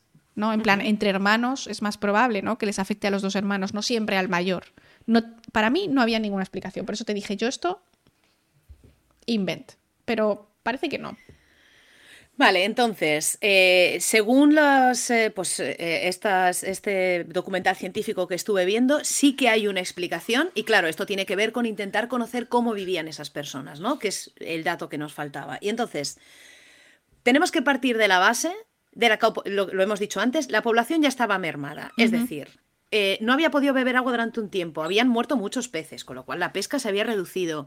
Eh, se habían muerto animales no solo para comer, sino de tiro, de uso en el campo, con lo cual habían tenido que salir, lo poco que habían salido a cosechar, lo habían tenido que hacer con sus manos o con más ayuda de hombres porque no tenían esos animales para tirar. Eh, la tormenta, o sea, el granizo destruyó lo poco de cereal que los quedaba, junto con la langosta que se había comido lo fresco. O sea, ya solo les quedaba el cereal a tope, pero luego llegó una tormenta de arena y cubrió. Entonces, lo que fundamenta este documental es, queda poco, queda muy poco en el campo. Cuando se pasa la tormenta de arena, salen las familias a intentar recoger lo poco que tienen. ¿A quién te llevas? Te llevas al primogénito. Te llevas a los primogénitos y a los animales más fuertes que tienes, a los mayores, a los más grandes, para intentar sacar y guardar todo eso lo antes posible. Y como ya estás en un punto en el que no sabes qué va a ocurrirte mañana, lo metieron todo en los, en los, en los graneros. Pero lo metieron todo en unas condiciones donde probablemente aquello todavía estaba húmedo, el grano había estado en contacto con ese, mm, con ese granizo, podría estar un poco húmedo, les dio igual, lo metieron corriendo en los graneros y dijeron, guárdalo porque igual vamos a morir de hambre a este paso que vamos, ¿no? Claro. Y al almacenar todo eso junto y esperando a que los tiempos mejoraran pues para poder salir a por lo que fuera por el resto, ya lo que intentas como sociedad es, bueno, como este es el, el hijo, el primogénito, el que tiene que salir con el padre para ir al campo y la dureza, etcétera, al primogénito le das a comer doble. Hmm. Y al animal más fuerte le das a comer más, porque son los que van a tener que salir. Entonces, si se utilizaba ese grano del granero para crear un pan, le das el doble de alimento al primogénito, que va a comer más, en este caso. Entonces, si, hubiera, si había algo en ese cereal, el primogénito se lo está comiendo doble. Exacto. ¿Vale? Eso podría explicarlo. ¿Y qué ocurre? Que eh, según eh, la teoría de, bueno, este, el doctor que estuve viendo es el doctor Eduardo Montaña, que es del Centro de Enfermedades Contagiosas de los Estados Unidos. Él fue el que, en un caso que ocurrió en Cleveland, en Estados Unidos, aparecieron varios bebés, aparecieron varios niños en varias casas de clase baja, que se comprobaba que habían muerto por la presencia del moho negro.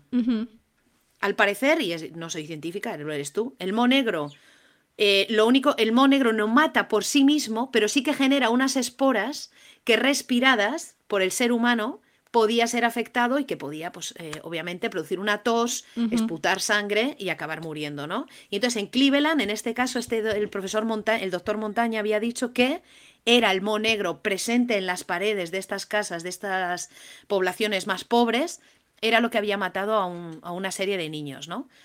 Así que estamos hablando de moho negro, que además se alimenta de celulosa y madera, con lo cual la presencia en cereales es plausible. Un cereal que había estado sin ser aireado, metido en, granedo, en graneros para evitar que se lo comiera nadie más, lo habían cerrado bien para evitar más insectos, y luego encima le habías dado a comer el doble a tu primogénito. Hmm. No sé. Puede cuadrar, pero también hay hijas primogénitas. Pero las hijas no salían al campo a trabajar. Claro, pero ellos dicen, muere tu primogénito. Si tú tienes una hija, ¿ella moriría? O solo, muere por ejemplo... masculino en la Biblia, claro. Ahí está Está ahí complicado. Pero fíjate, has contado el caso este de los niños de Cleveland. Eh, es muy curioso porque pasó algo similar con el tema del cornezuelo del centeno. Es ah. un también un creo que es un moho también que crece en el centeno en este caso y una vez en un pueblo, es que no me acuerdo dónde, pero esto lo hemos hablado en un podcast que justo me acaba de venir porque has contado la historia y digo, uy, esto es totalmente parecido. En un pueblo se pensaba que eh, los niños habían sido poseídos por las brujas, iba cuando el tema de, de las brujas. Claro, y es medio alucinógeno, entonces de repente los niños del pueblo empezaron a fliparlo y en plan, Dios mío, poseídos, eh, les han dado un mal de ojo, etc. Y es porque, claro, a un cuerpo más pequeño les afecta más. Entonces, normalmente a los niños pequeños les suele, les suele afectar más, ¿no? Por eso el tema de lo que has dicho tú de los, de los niños de Cleveland. Pero bueno, tiene sentido si al final el que más come es el que tiene que ir a trabajar, que suele ser el primogénito. Luego ya había visto otra historia pero claro, aquí eh, sí que entra el tema, lo del volcán, y de nuevo, el volcán está muy lejos. Habían visto que los primogénitos solían dormir en la planta baja porque era como lo que tenía más estatus. No sé si esto es cierto o qué, porque claro, al final cuando yo leo de internet no tengo ningún tipo de criterio para estas cosas. Y eh, que tenía que ver algo con eh, algún tipo de gases que eh, pues por la razón que fuera, entiendo volcánico, había llegado ahí y los gases podían haber afectado porque pesaban más que el oxígeno y al final pues se habían ahogado, ¿no? Igual que cuando hay una fuga de, gas. O cuando hay un incendio, que, bueno, en un incendio tienes que ir por abajo, pero depende del gas del que estemos hablando, pues por ejemplo, pesa, iba hacia abajo. Entonces, ya te digo que no me convenció y no tiré por ahí, porque claro, algunas familias sí que harían lo de unos duermen abajo, otros duermen arriba, pero al fin la mayoría serían pobres y todos vivirían en el mismo piso, ¿no? O sea, entiendo yo, pero inventado. Pero es que, bueno, a ver, yo lo de, bueno, lo de los gases, a ver, las casas, a ver, sí que las casas egipcias de la época sí que podían tener perfectamente dos pisos e incluso hasta tres. Eh, que arriba, que arriba durmieran unos y abajo otros, eso, no lo tengo tan claro. Eso no lo tengo tan claro. Que abajo eh, durmiera el primogénito porque en caso de que hubiera que salir de casa sale más rápido porque yo qué sé, es que estaríamos hablando de un momento... No, a mí eso no me mm. cuadra tanto, ¿eh? Lo del cornezuelo, lo del grano es lo que me cuadra más. O sea, lo del moho negro es lo que yo siempre había entendido, ¿no? Lo que siempre había leído. Normalmente los graneros eh, antiguos, bueno, yo he excavado alguno, eh, romano en este caso, ¿no? Los silos eh, sí que tenían un sistema, pues como los hórreos ahora. Si hay alguien de, Galicia o de Asturias en el chat, entenderá lo que estoy diciendo.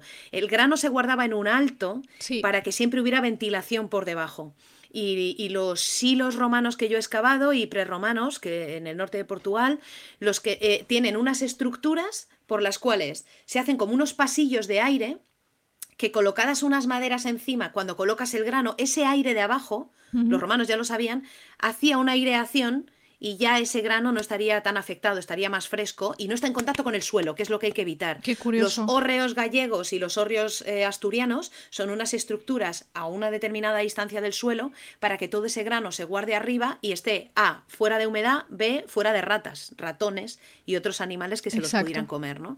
Entonces, si ellos lo metieron en graneros y cerraron a saco y no permitieron la aireación, sería porque, bueno, es que acababan de tener una tormenta de arena hacía dos días, o cerraban a cal y canto, o se les podía estropear lo poco que habían salvado. Así que a lo mejor sí que entiendo una necesidad de ciérralo todo. Claro, y, yo lo que veo es que seguramente ahí habría eh, algo pues roto un poco de alguna manera por el, por el granizo, es decir, que estuviese ya un poco medio podrido. Claro. Porque habría que aprovechar lo máximo, ¿no? Entonces ya estás metiendo ahí algo que seguramente estuviese contaminado.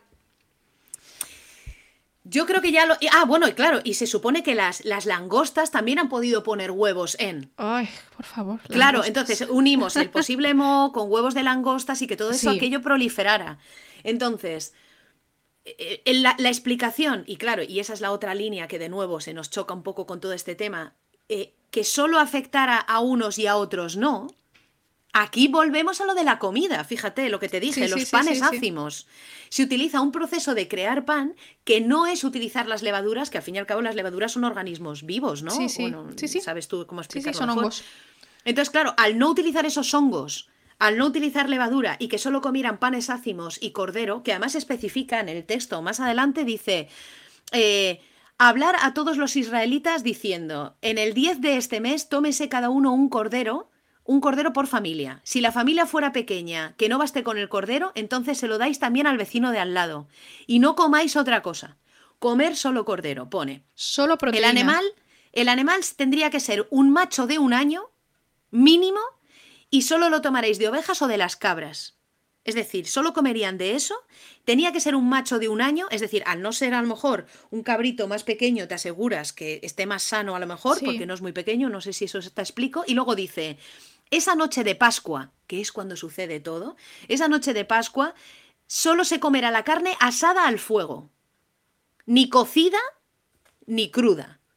Cocida, asada al fuego, con lo cual matas más. Cualquier bicho que pueda haber, claro, lo has achicharrado. Una temperatura y luego más alta. dice, y panes sin levadura con hierbas amargas que también las hierbas amargas, igual que el vinagre y así, ha sido utilizado, desde los romanos lo sabemos, por ejemplo, para cocinar, porque ayuda a que determinados alimentos no proliferen otros insectos. Determinadas hierbas ayudan a espantar, pues como el ajo espanta, por ejemplo, determinados bichos, determinados mosquitos en las plantaciones. Por eso luego dice que cuando yo pase, los, los, eh, los hebreos lo que tenéis que hacer es marcar con sangre de cordero los dinteles de ah. vuestras puertas.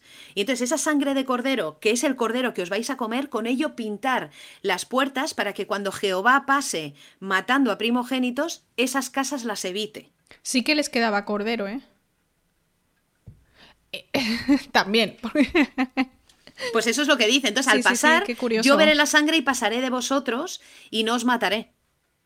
Qué curioso.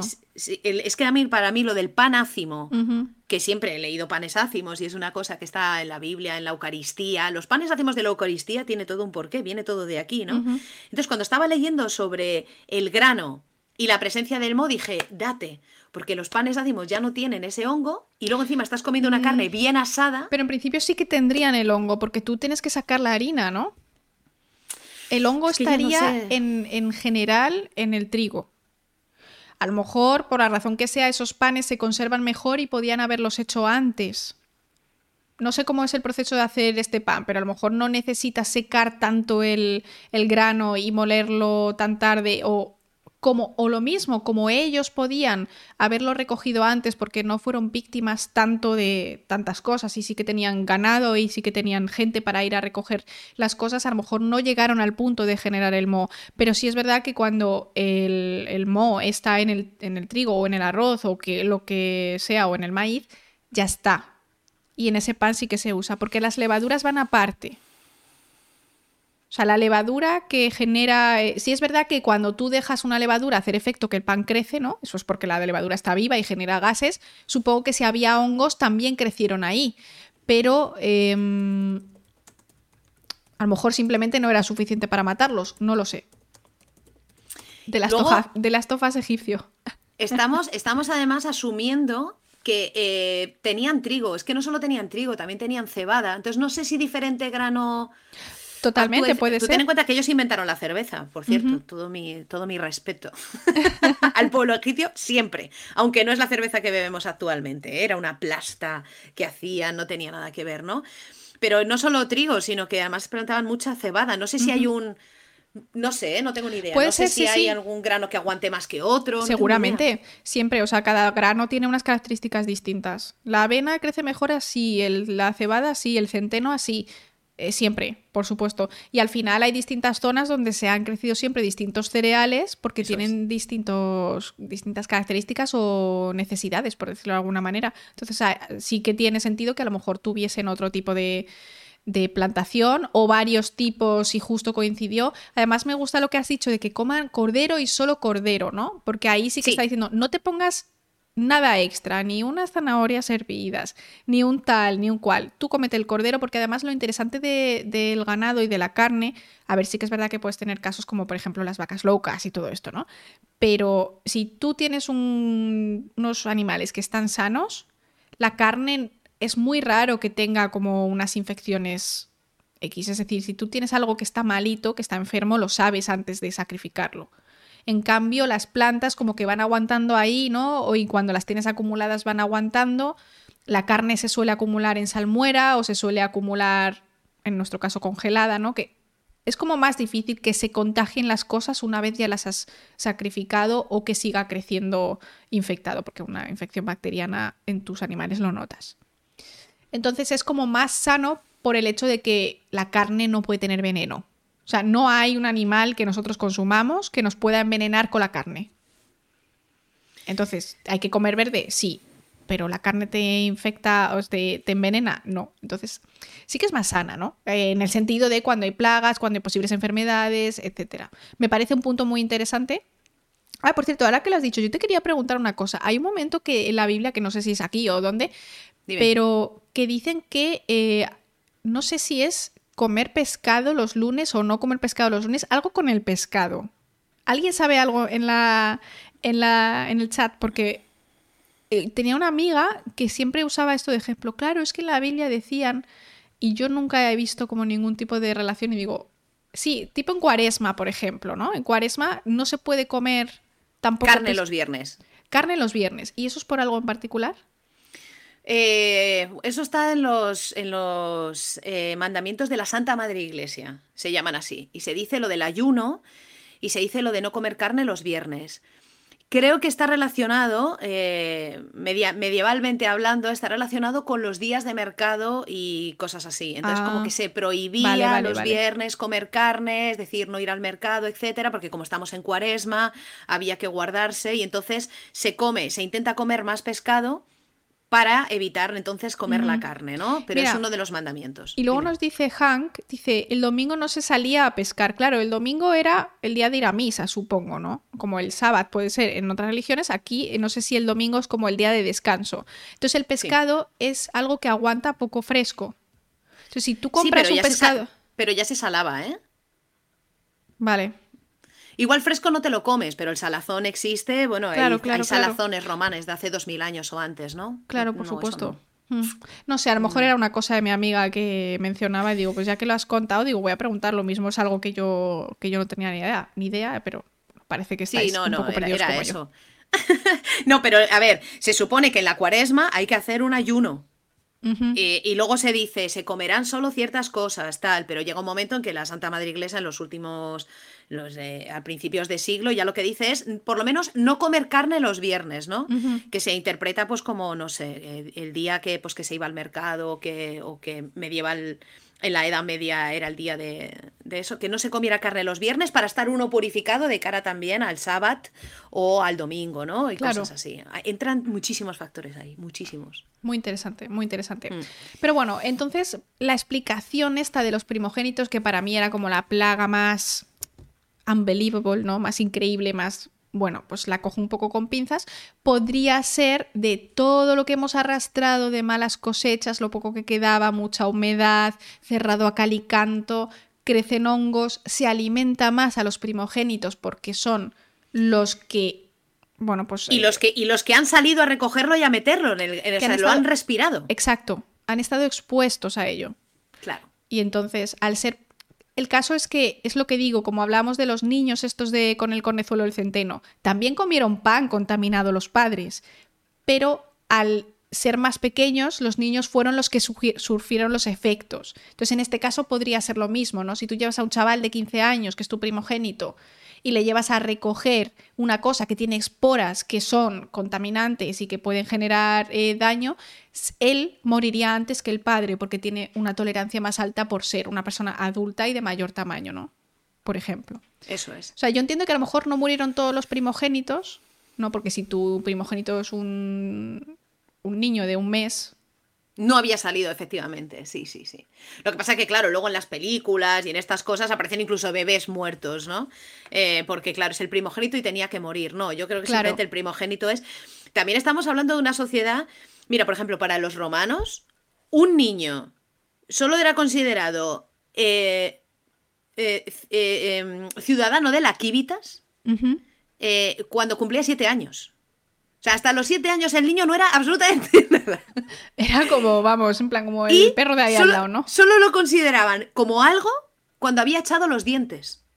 Hasta que el bebé no tiene dientes, no es nada. Claro, entiendo por el alto riesgo de muerte infantil. Claro. Porque no, se les coge cariño. Hasta que tu hijo no echa dientes, no le, no le quieras. Claro, porque la probabilidad de que se te muera es altísima. Ostras, qué duro, ¿eh? Sí, sí, eso se hacía. Es decir, solo podía ser ciudadano de la Quívitas a partir del séptimo año. Ostras, chaval. eso lo hacían los romanos hace 2000, pues hace 3000 en Egipto no lo sé. Ya, pero bueno, también los romanos eran un poco... Sí, sí, sí. no había grises ahí. Era como al nivel ya casi del salvajismo, ¿no? O sea, yo a los romanos me los imagino como como unos vikingos extremos, pero todos viviendo en Roma y, todos con mármoles, pero a nivel vikingo, ¿no? En plan, todo peleas, todo, no sé, así me los imagino yo. He estado en Roma ahora, entonces, claro, también vengo con todo un poco fresco de, todo ahí visto, pero... Y mira que lo de ser civilizados es ser miembros de la Kivitas, o sea que viene un poco de ahí, fíjate, precisamente los, más, los que más civilizados tenían que ser, pero yo creo que eran más pragmáticos. Yo creo que la palabra es pragmático, es decir, hasta esta edad no se hace esto. De hecho, ellos inventan todo, inventan las... Em, eh, pues lo de hacer los censos de población para saber cuántos eran o no, eso también. Entonces, ese tipo de cosas, ese, ese tipo de ordenación de la población son ellos, ¿no? En realidad. Pues mira, los más civilizados que tenían que ser, si tu niño no tiene siete años, no es. No es, no es y no es. Es increíble. Pobrecitos los niños. Joder, chaval. Joder, ha estado súper, súper guay, ¿eh? No hemos resuelto ningún tipo de misterio. Es decir, no somos eh, Watson y, y Sherlock, pero yo creo que ha quedado bastante completo con bastantes hipótesis que podrían ser. Y ya te digo que es que yo había leído que la del volcán era como la más completa, pero a mí no me pareció la más completa. Digo, pues que se quedan cosas en el aire, totalmente.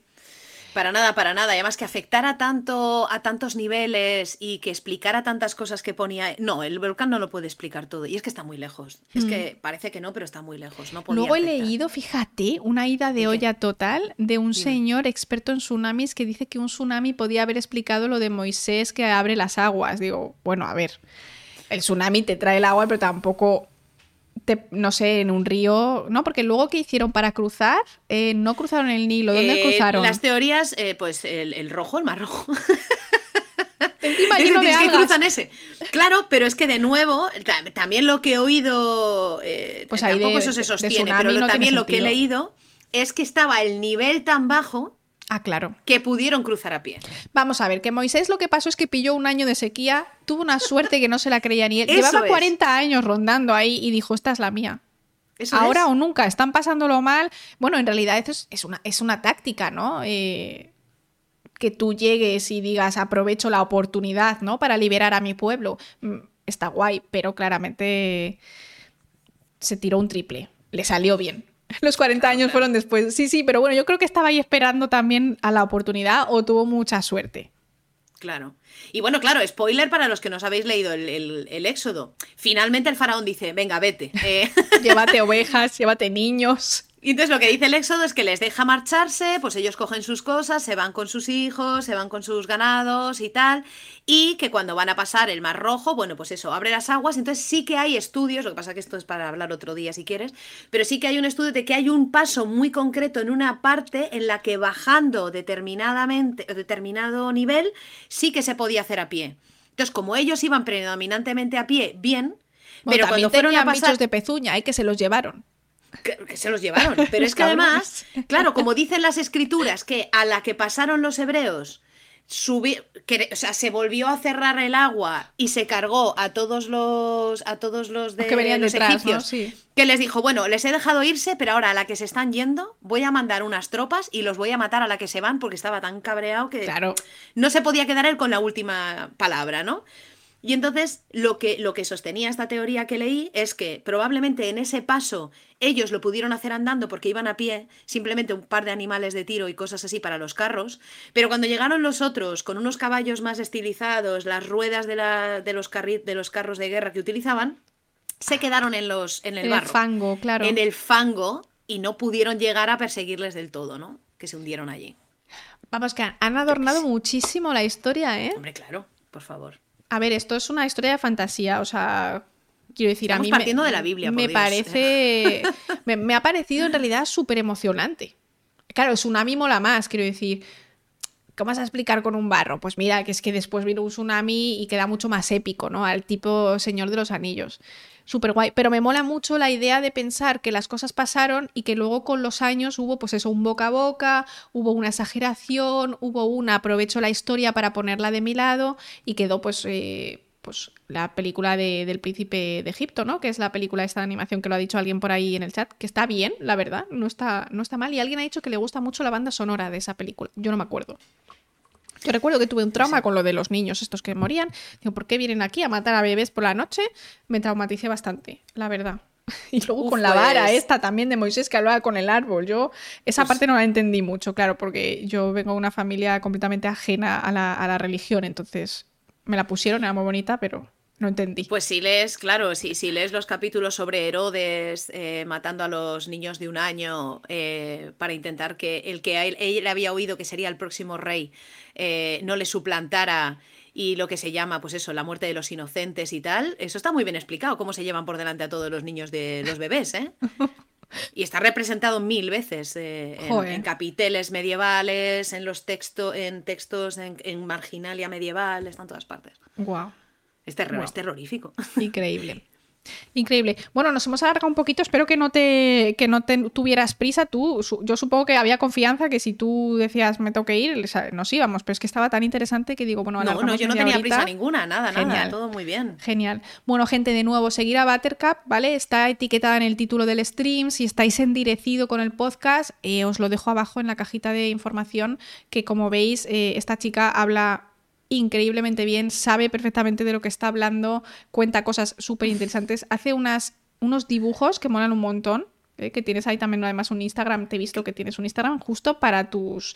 es tu trabajo, ¿no? Realmente. Sí, soy ilustradora arqueológica, entonces lo que dibujo son piezas eh, de las excavaciones y mapas y, preparo las publicaciones de las piezas que excavamos en el campo y bueno, lo que hago es el estudio de dibujo huesos, cerámica, metales, lo que sea. Una crack, gente, una crack. Así que... Muchas gracias. Así que darle mucho apoyo, que es importante que apoyemos a canales que hacen cosas diferentes, que se esfuerzan, que nos traen un montón de, información. Y también tiene por ahí, creo que va a coger a su... ¡Ah, mira! Mira, está, enseñando el libro descrito en los huesos, que es el libro que estamos leyendo ahora en el club del libro y que alguien de aquí del chat eh, me dijo, uy, ya tengo, ya tengo un regalo apañado. Y mira dónde llegó el regalito. Sí, sí, fui a ver a unos amigos y me dijeron, mira, te hemos comprado esto porque sabíamos que te gustaría. Y dije, pero si esto es lo que está leyendo la Laura, que la he visto leerlo. Y dijeron, sí, de ahí cogimos la idea y aquí lo tengo. Me alegro muchísimo que esto, que esto funcione. Espero que te esté gustando. No sé si lo has empezado, pero está súper chulo. Que va, es que no tengo tiempo ahora mismo por trabajo, pero lo tengo ahí como que el día que me ponga a Se lee muy bien. Se lee súper bien. A mí, a mí ella me encanta, es una antropóloga forense súper súper guay. Así que sí. Claro, es que solo yo veo huesos, pero a otro nivel, claro. Ellas lo ven antropólogo. Ya, claro, yo veo huesos ya que tienen 2000 años, ¿no? Exacto, Los exacto. huesos que veo yo. Pero cuenta casos antiguos, mucho. no tan antiguos, pero cuenta casos bastante antiguos. Así que yo Tengo creo que ganas, yo creo tengo que os va a gustar. Así que nada, Buttercup, nos vamos a ir a comer. Vámonos, que, va. Pues está muy guay. Nos vamos a ir con un amigo mío, que es Oscar, Vale. que le conozco en persona. Bueno, está jugando, ¿vale? Está haciendo cosas de Twitch, pero pues yo le apoyo un montón porque él tiene un podcast también, se llama Ahora qué, y es el- él es fotógrafo, hace cursos de fotografía, así que eh, le apoyamos y, y está muy guay. Así que decirle hola de mi parte y Buttercup a ti, eh, bueno, las gracias, millones de gracias por venirte. El día 18 Sí, vamos a estar las dos de nuevo en tu canal. Exacto. Y ahí vamos a hablar de otras cositas también. Otras cositas que no tienen nada que ver con la Biblia, tienen que No. ver con cosas viejas y cosas nuevas. Parece una boda Exacto. esto. Va a ser muy guay. Muchísimas gracias por darme esta oportunidad. Me ha encantado venir. Tenía muchas ganas de hablar contigo. Te has adelantado tú. Yo iba a ser la primera en traerte a mi canal. Es que como ha venido, como Guille no estaba, digo, "Buah, es el momento perfecto. Me dijiste, yo voy a estar en casa y dije, pues ya está. Vale. Oye, cualquier otro día, otra movida que se te ocurra, que creas que yo puedo ayudarte desde mi punto de vista, me llamas y estoy aquí Claro. otro sábado, cuando tú quieras. Lo pensamos, lo hablamos. Bueno, Vale. guapísima y Little People, eh, polizones, os queremos y nos vemos, nos vemos en la próxima. Adiós. Adiós.